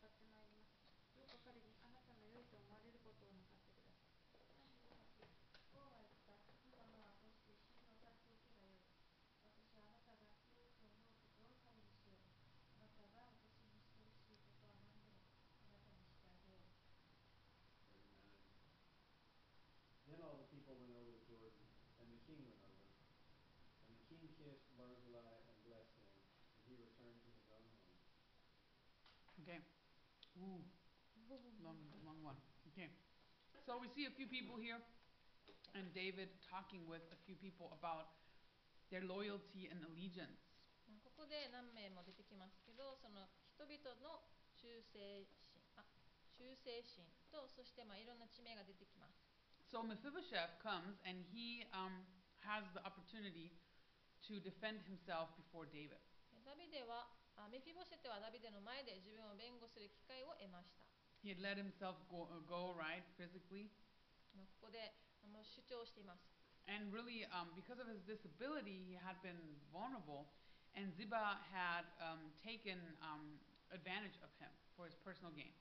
彼の障害のためにセバは彼を個人的な理由利益のために利用しました。And he had sent Ziba to support David, but Ziba had betrayed and slandered him. 彼は明らかに千葉をダビデのために送ったが千葉は彼を裏切ってメフィボシェテを中傷しました。And something interesting we see is that Mephibosheth doesn't defend himself or demand a hearing before David. 弁護する機会を与えられたメフィボシェテですが、ここで自分のことはあまり弁護せず、ダビデからダビデダビデに訴えませんでした。He says um, that David has already gave, given him more than he actually deserved. まあここでメフィボシテはあなたはまあダビデはすでに自分が受けるに値する以上のものを私に与えてくれていたと言っています。But still, David does not properly handle this situation, right? He didn't bother to investigate what had happened. But he had just taken, sorry, Ziba's word um, for, um, for the truth. こでメフィボシェテは、まあ、ツバに利用されて、まあ、騙されていたんだけどダビデはここでの状況を正しく処理しなかった対処しなかったもっと掘り下げて真実を調べようとしませんでした All he does is he makes Mephibosheth and Ziba share Saul's inheritance ここでダビデがしたことといえばメフィボシェテとツバでサウルの相続をまあ2つに分けることにしました Reason for that was probably also that he couldn't go back on his word その理由として、まあ、王は一度告げてしまったことを変えるべきではないからでしょう。Right, so not so good for Mephibosheth. Mephibosheth. Sometimes they get it, sometimes they don't. So Bo is uh, pretty humble here, right? And he accepts whatever David gives to him. まあ、ここでメンフィー・ボシェテはまあ騙されて自分の相続の半分を奪われてしまうということになったんだけどここでメンフィー・ボシェテは平気だったままでいました。And then we see this guy Barzillai or Barzillai or however you want to pronounce it. はいまあ、ここでバルジライ登場します。We saw this guy in the prior chapter, he also escorts David. Escorts David.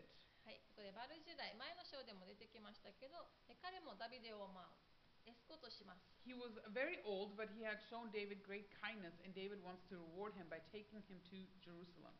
彼はとても年老いていて、まあ、王が養っていましたが、ダビデは彼をエルサレムに連れてきて、彼に報いを与えたいと思っていました。But Barzillai, Barzillai, he declines because he's old, 80 years. でもバルジュライは年老いていた、もう80歳だからと言ってエルサレムへ行くその誘いを断ります。it's quite traumatic to um, uh, like a traumatic experience for elderly to leave their familiar surroundings. So this is what probably this guy says, and like I'm too old, mm-hmm. I want to be comfortable, I don't want to uproot myself to go somewhere new. Eh, eh,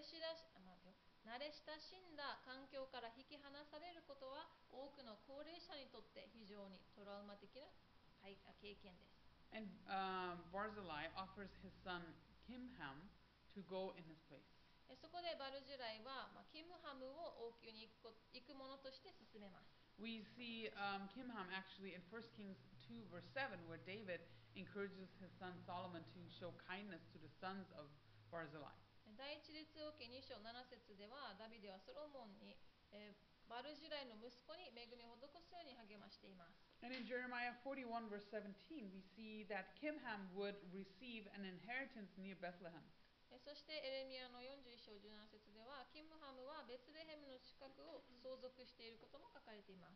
read verses 40 to 43.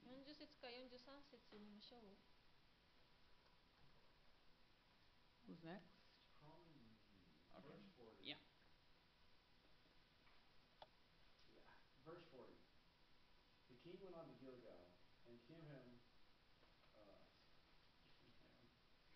went on with him, all the people of Judah and also half the people of Israel brought the king on his way. 41. Just then all the men of Israel came to the king and said to the king, Why have our brethren, the men of Judah, stolen you away and brought the king his household and all the men with him across the Jordan?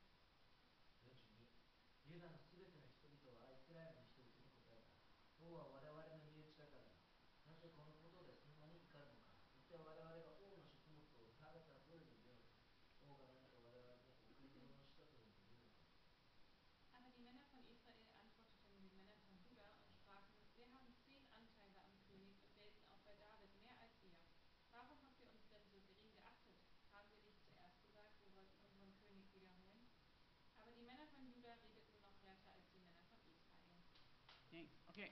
Um, a little bit of um, trouble here, you know, between the tribes. They quarrel about the king. So what had happened here is that the western tribes of Israel had not been invited to this great ceremonial return, and they were mad. のイスラエルの西部の、まあ、西側の部族はこの偉大な王の機関この儀式に招待されてないって怒っています。But the tribes from the east of the Jordan, right, so half of the people of Israel in verse 40, they had been at the escort. そしてヨルダンの東側の、まあ、イスラエル部族、イスラエルの半分の人たち、も、半分の人、40節にある、イスラエルの民の半分は、どうにかエスコートする場所にいたいい場所にいたみたいです。So the tribes of Israel and also the tribe of Judah, they quarrel about who has a greater share in the king. And um, this quarrel actually leads to the next rebellion, which we are seeing in chapter 20. まあ、民たちはどちらがより多く王の分け前をもらうかで争っていました。この争いからなんと次の反乱がまた生まれてしまいます。20章でそれが見れます。Okay, verse 20. Let's read the first two verses for an introduction. 20章の1節2節読みます。1節2節、読みます。じゃはい、読みます。たまたまそこに横島のもので、なおシェバという者がいた。彼はベニヤミン人ビクリの子であった。彼は角笛を吹き鳴らしていった。ダビデには我々のための割り当て地がない。エスタイの子には我々のための譲りの地がない。イスラエルよ、おのおの自分の天幕に帰れ。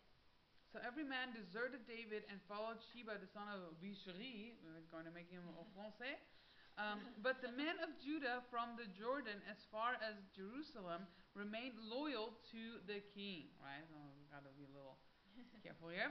Um, just the first two verses, real quick, right? There's this Benjamite, um, Sheba. Um, he rallies up the tribes of Israel who had been offended by this event, right? Everyone on the west side basically and calls for rebellion. ここで、まあ、1節2節でベニヤミン人のシェバはこの出来事に腹を立てていて、まあ、イスラエル部族の西だよね、West, West side, 西の部族をしゅ、yeah. 結集して反乱を呼びかけます。So David doesn't get a break here, guys. He hasn't even returned fully to Jerusalem, and there's the next rebellion. ナビではまだエルサレムにちゃんともうもう帰還していないのにも休む暇もなくまた次の反乱が起きてしまいます。And Sheba takes advantage of David's weakened position after Absalom's fall. Um, I'm sorry, after, yeah, after Absalom's failed rebellion and the conflict between Judah and the other ten tribes. シェバはアブシャルムが反乱に失敗して弱くなっているその立場を利用してダビデにまたここで反乱をまた畳みかけていきますそしてユダのユダと他の十部族の間に争いが起きます。And he bases his rebellion on three um, principles that are quite common to rebels. はいえー共通する one,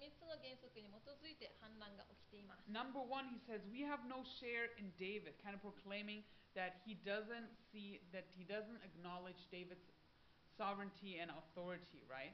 ダビデには我々のための割り当て地がない、えー、って言って、こに主権がないことを意味させています。So he, um, he doesn't accept um, David's authority, right? Number one. シェバはこの王の、まあ、王権、主権、彼にダビデには力がないって言っています。Number two, he calls David the son of Jesse. So, so he um, devalued the king's identity, right? Jesse was a humble farmer, and Sheba wanted to emphasize David's humble beginning. そしてシェバあシェバは王のアイデンティティを形式しています。エッサイのことを言って、えー、まあ、エッサイは謙虚な農夫であり、シェバはダビデのその謙虚な始まりを、まあまあ、低いものだったんだよということを強調したかった。Right, so secondly, he、uh, devalues the king's identity. なので、このシェバは王のアイデンティティを軽視しました。Number three, he says, every man to his tent. So he decides to go his own way, to branch off, and to draw others with him. そして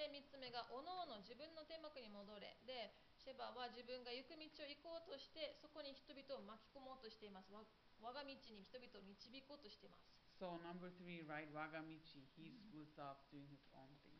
はい、自分の行く道、我が道。Okay, let's read um, all the way to the end of the chapter, verse 3 through 26. 3節から can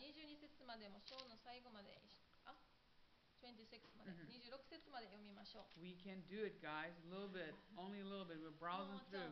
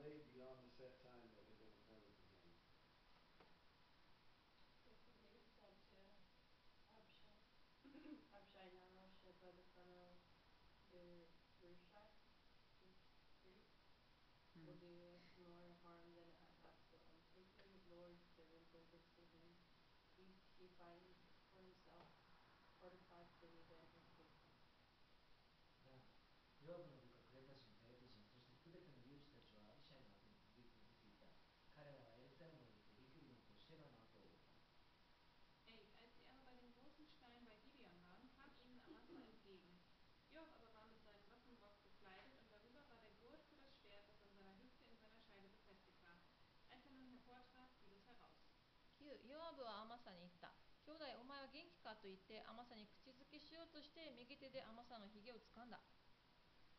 But Amasa did not notice the sword that was in Job's hand, and he struck him with it in the stomach, and his entrails poured out on the ground, and he did not strike him again. Thus he died. Then Job and Abishai his brother pursued Sheba the son of Bishri.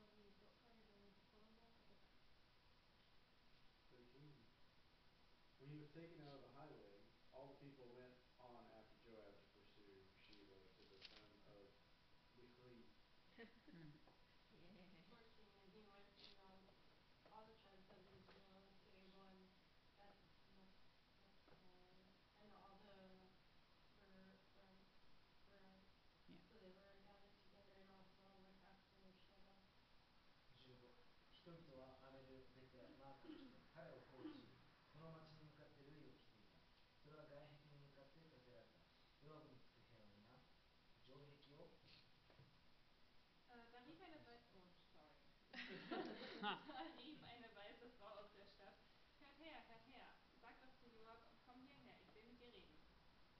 17ヨアブが彼女の方に近づくとこの女は「あなたがヨアブですか?」と尋ねた彼は答えた「そうだ」すると女は言った「このはための言葉を聞いてください」彼は答えた「私が聞こう」18 So as she spoke, saying, They used to talk in former times, saying, They shall surely seek guidance at Abel.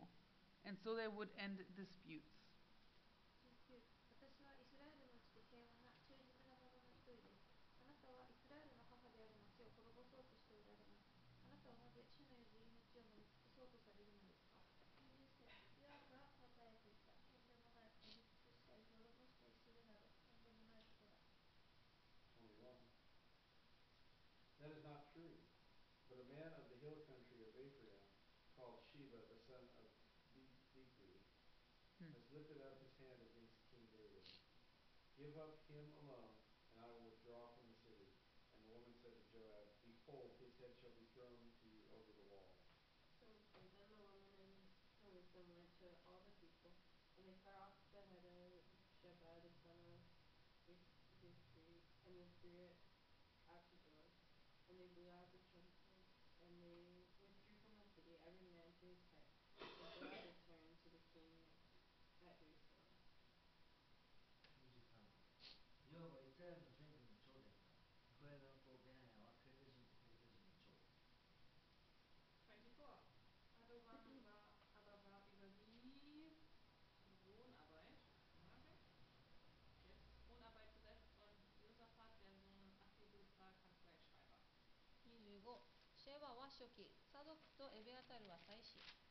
26. And Ira the Jerite was chief minister under David.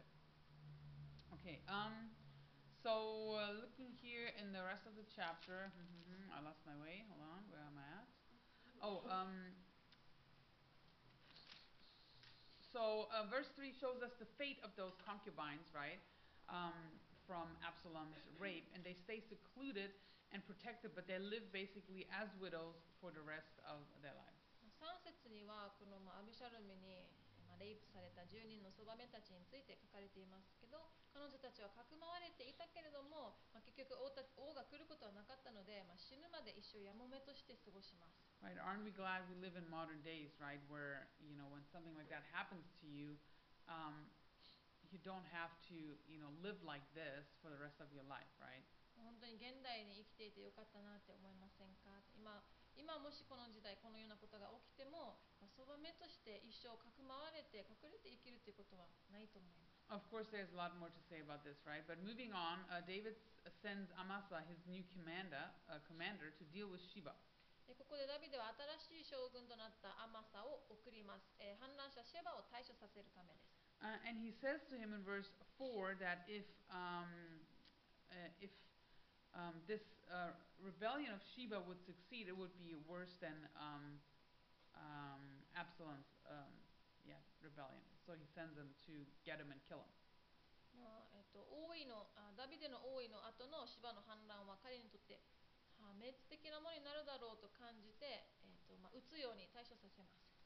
Amasa assembles um, the warriors and also Joab goes.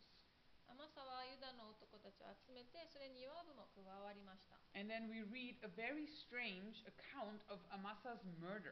ここで、まあ、続く説では、アマサの、まあ、ちょっと不思議な、まあ、殺され方が書かれています。Even the original Hebrew is a little hard to interpret here. ヘブル語言語で見ても、ここでの解釈は非常に難しいです。So what happened probably was that Joab deliberately dropped his sword on the ground to throw Amasa and the others um, off guard.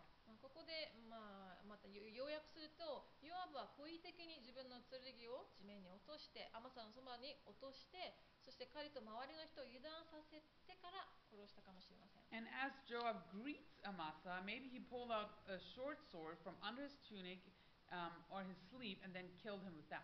そしてまたヨアブはアマサに挨拶してその服の下に隠し持っていたこの短い短剣で彼を刺し殺したのではないか。And maybe you're wondering what's this beard business? That was kind of traditional, right? That's how you would greet each other, right? It was a greeting of respect and friendship.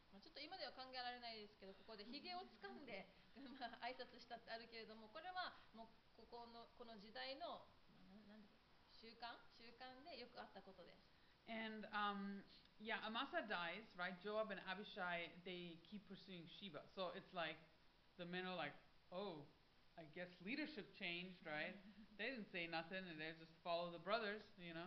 ここでアマサは死んでしまって、ヨアブとアビシャイがシェバを追いかけますってもう普通に書かれてるんだけど、ここでまたリーダー、将軍のまあ立場が変わっていきます。まあ、すごいシンプルに書かれてます。And all they do is they just put his dying body aside, you know. It's just like like a very weird scene here and it just shows up the cruelty, cruelty of Joab, right?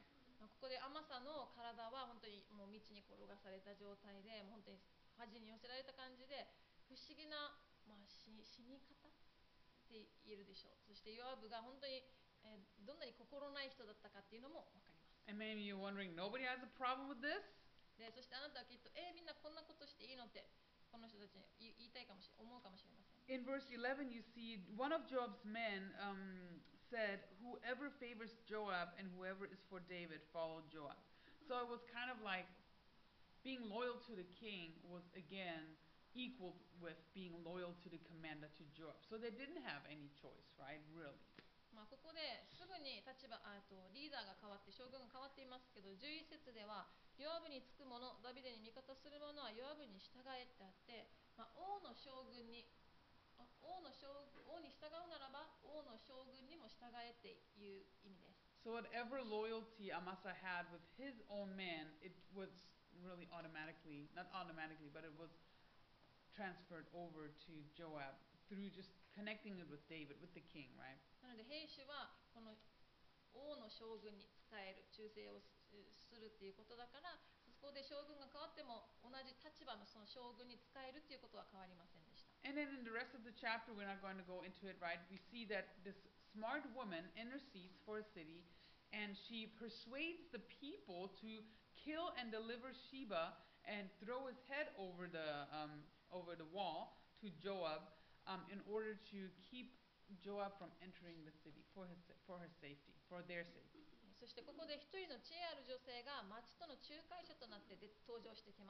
自分たちの安全のために、えー、人々がシェバの頭を、うんまあ、切ってそして壁を越えてヨアブに届けることを約束します。And in verse 22 uh, through 23 describes Joab's return to Jerusalem into his old commanding position in David's ranks. そして22節からまた後半見ていくと、ヨアブが今までいたその立場、将軍という立場にまあ返り咲いて、そして人々を連れ連れて、まあ、指揮しながら町に戻っていく様子が書かれています。Can you imagine? They all come back, right? And David just welcomes them. And then here's Joab coming back, and he's the commander again. And David probably knew what happened, you know, what, David, what Joab had done. ここでダビデは町で待っていて、そしてヨアブとまたこの選手たちが一緒に帰ってきたときに、あれさはみたいな感じで、ああ、きっと何かこういうことがあったんだなって、ダビデだったら予想できたでしょう。I believe this was for David a very politically and leadership wise a very difficult situation.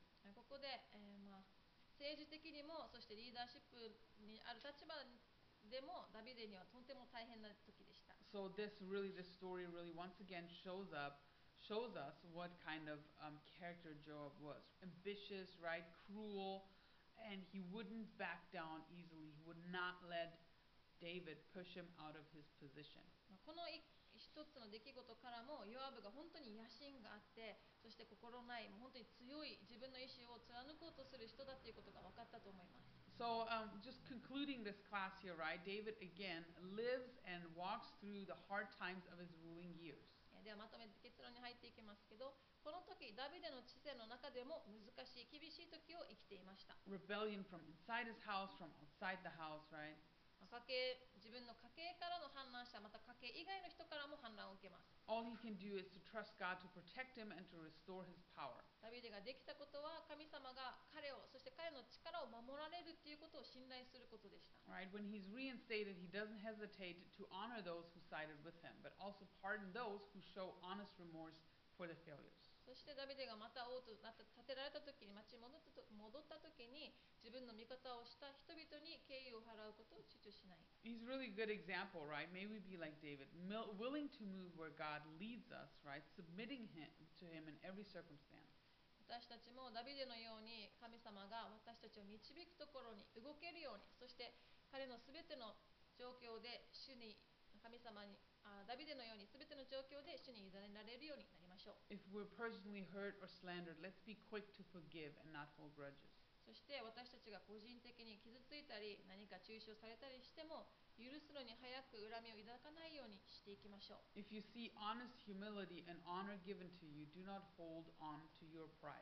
そして、え謙虚さとそしてあなたに名誉が与えられていたのならあなたのプライドを握りしめ続けないようにしましょう。And if you have a man like Joab in your ranks, do what David did, right? Committed to the Lord.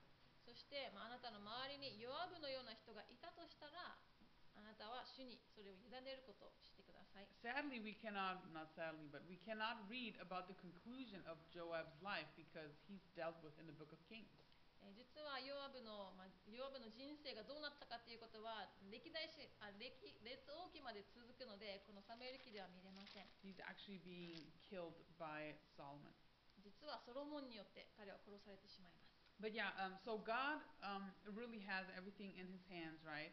Um, these two rebellions um, and anything that just comes across David's way, and I think it's a great encouragement to see how even in in David's dark ruling years, God is on the throne and really preserving him. All right.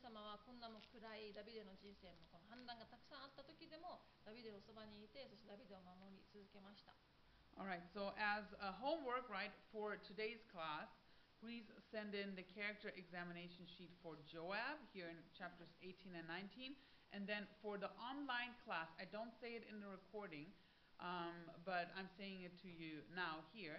Please um, do a character examination sheet on David in chapter 24. はい、えっと今日のクラスのえっと性格診断はヨアブ18章19章のヨアブ、そしてまあオンラインの授業このえっとレコーディングの中では言わないんですけど、えっと21章21章24章。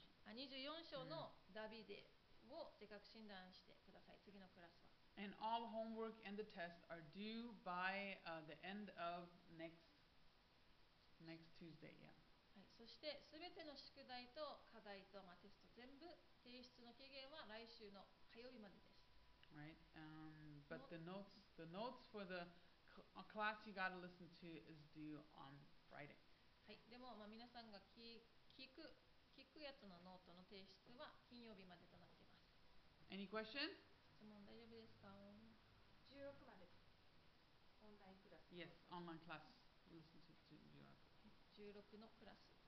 What? You want a complete overview over first and second kings right now? 第一代に、えっと、キングスって言ったまとめてほしいのか eh, eh, Just kidding. Like, Moyona's like, no. I'm ready to pack up, let's go. Okay, let's pray, now. Lord, thank you so much for this class. Thank you um, for just a blessed semester. And as the students are still just working hard and pushing through, we just pray for your strength upon them. Baptize them with your Holy Spirit to get all the work done and to enjoy um, their homework, Lord, and to enjoy David and all that we learned about him, Lord. And just thank you for recording everything so in detail for us, even the hard stuff. Um, it just all ministers to us. Lord, you're good, and we thank you for this time. In your name we 本当に感謝します。本当に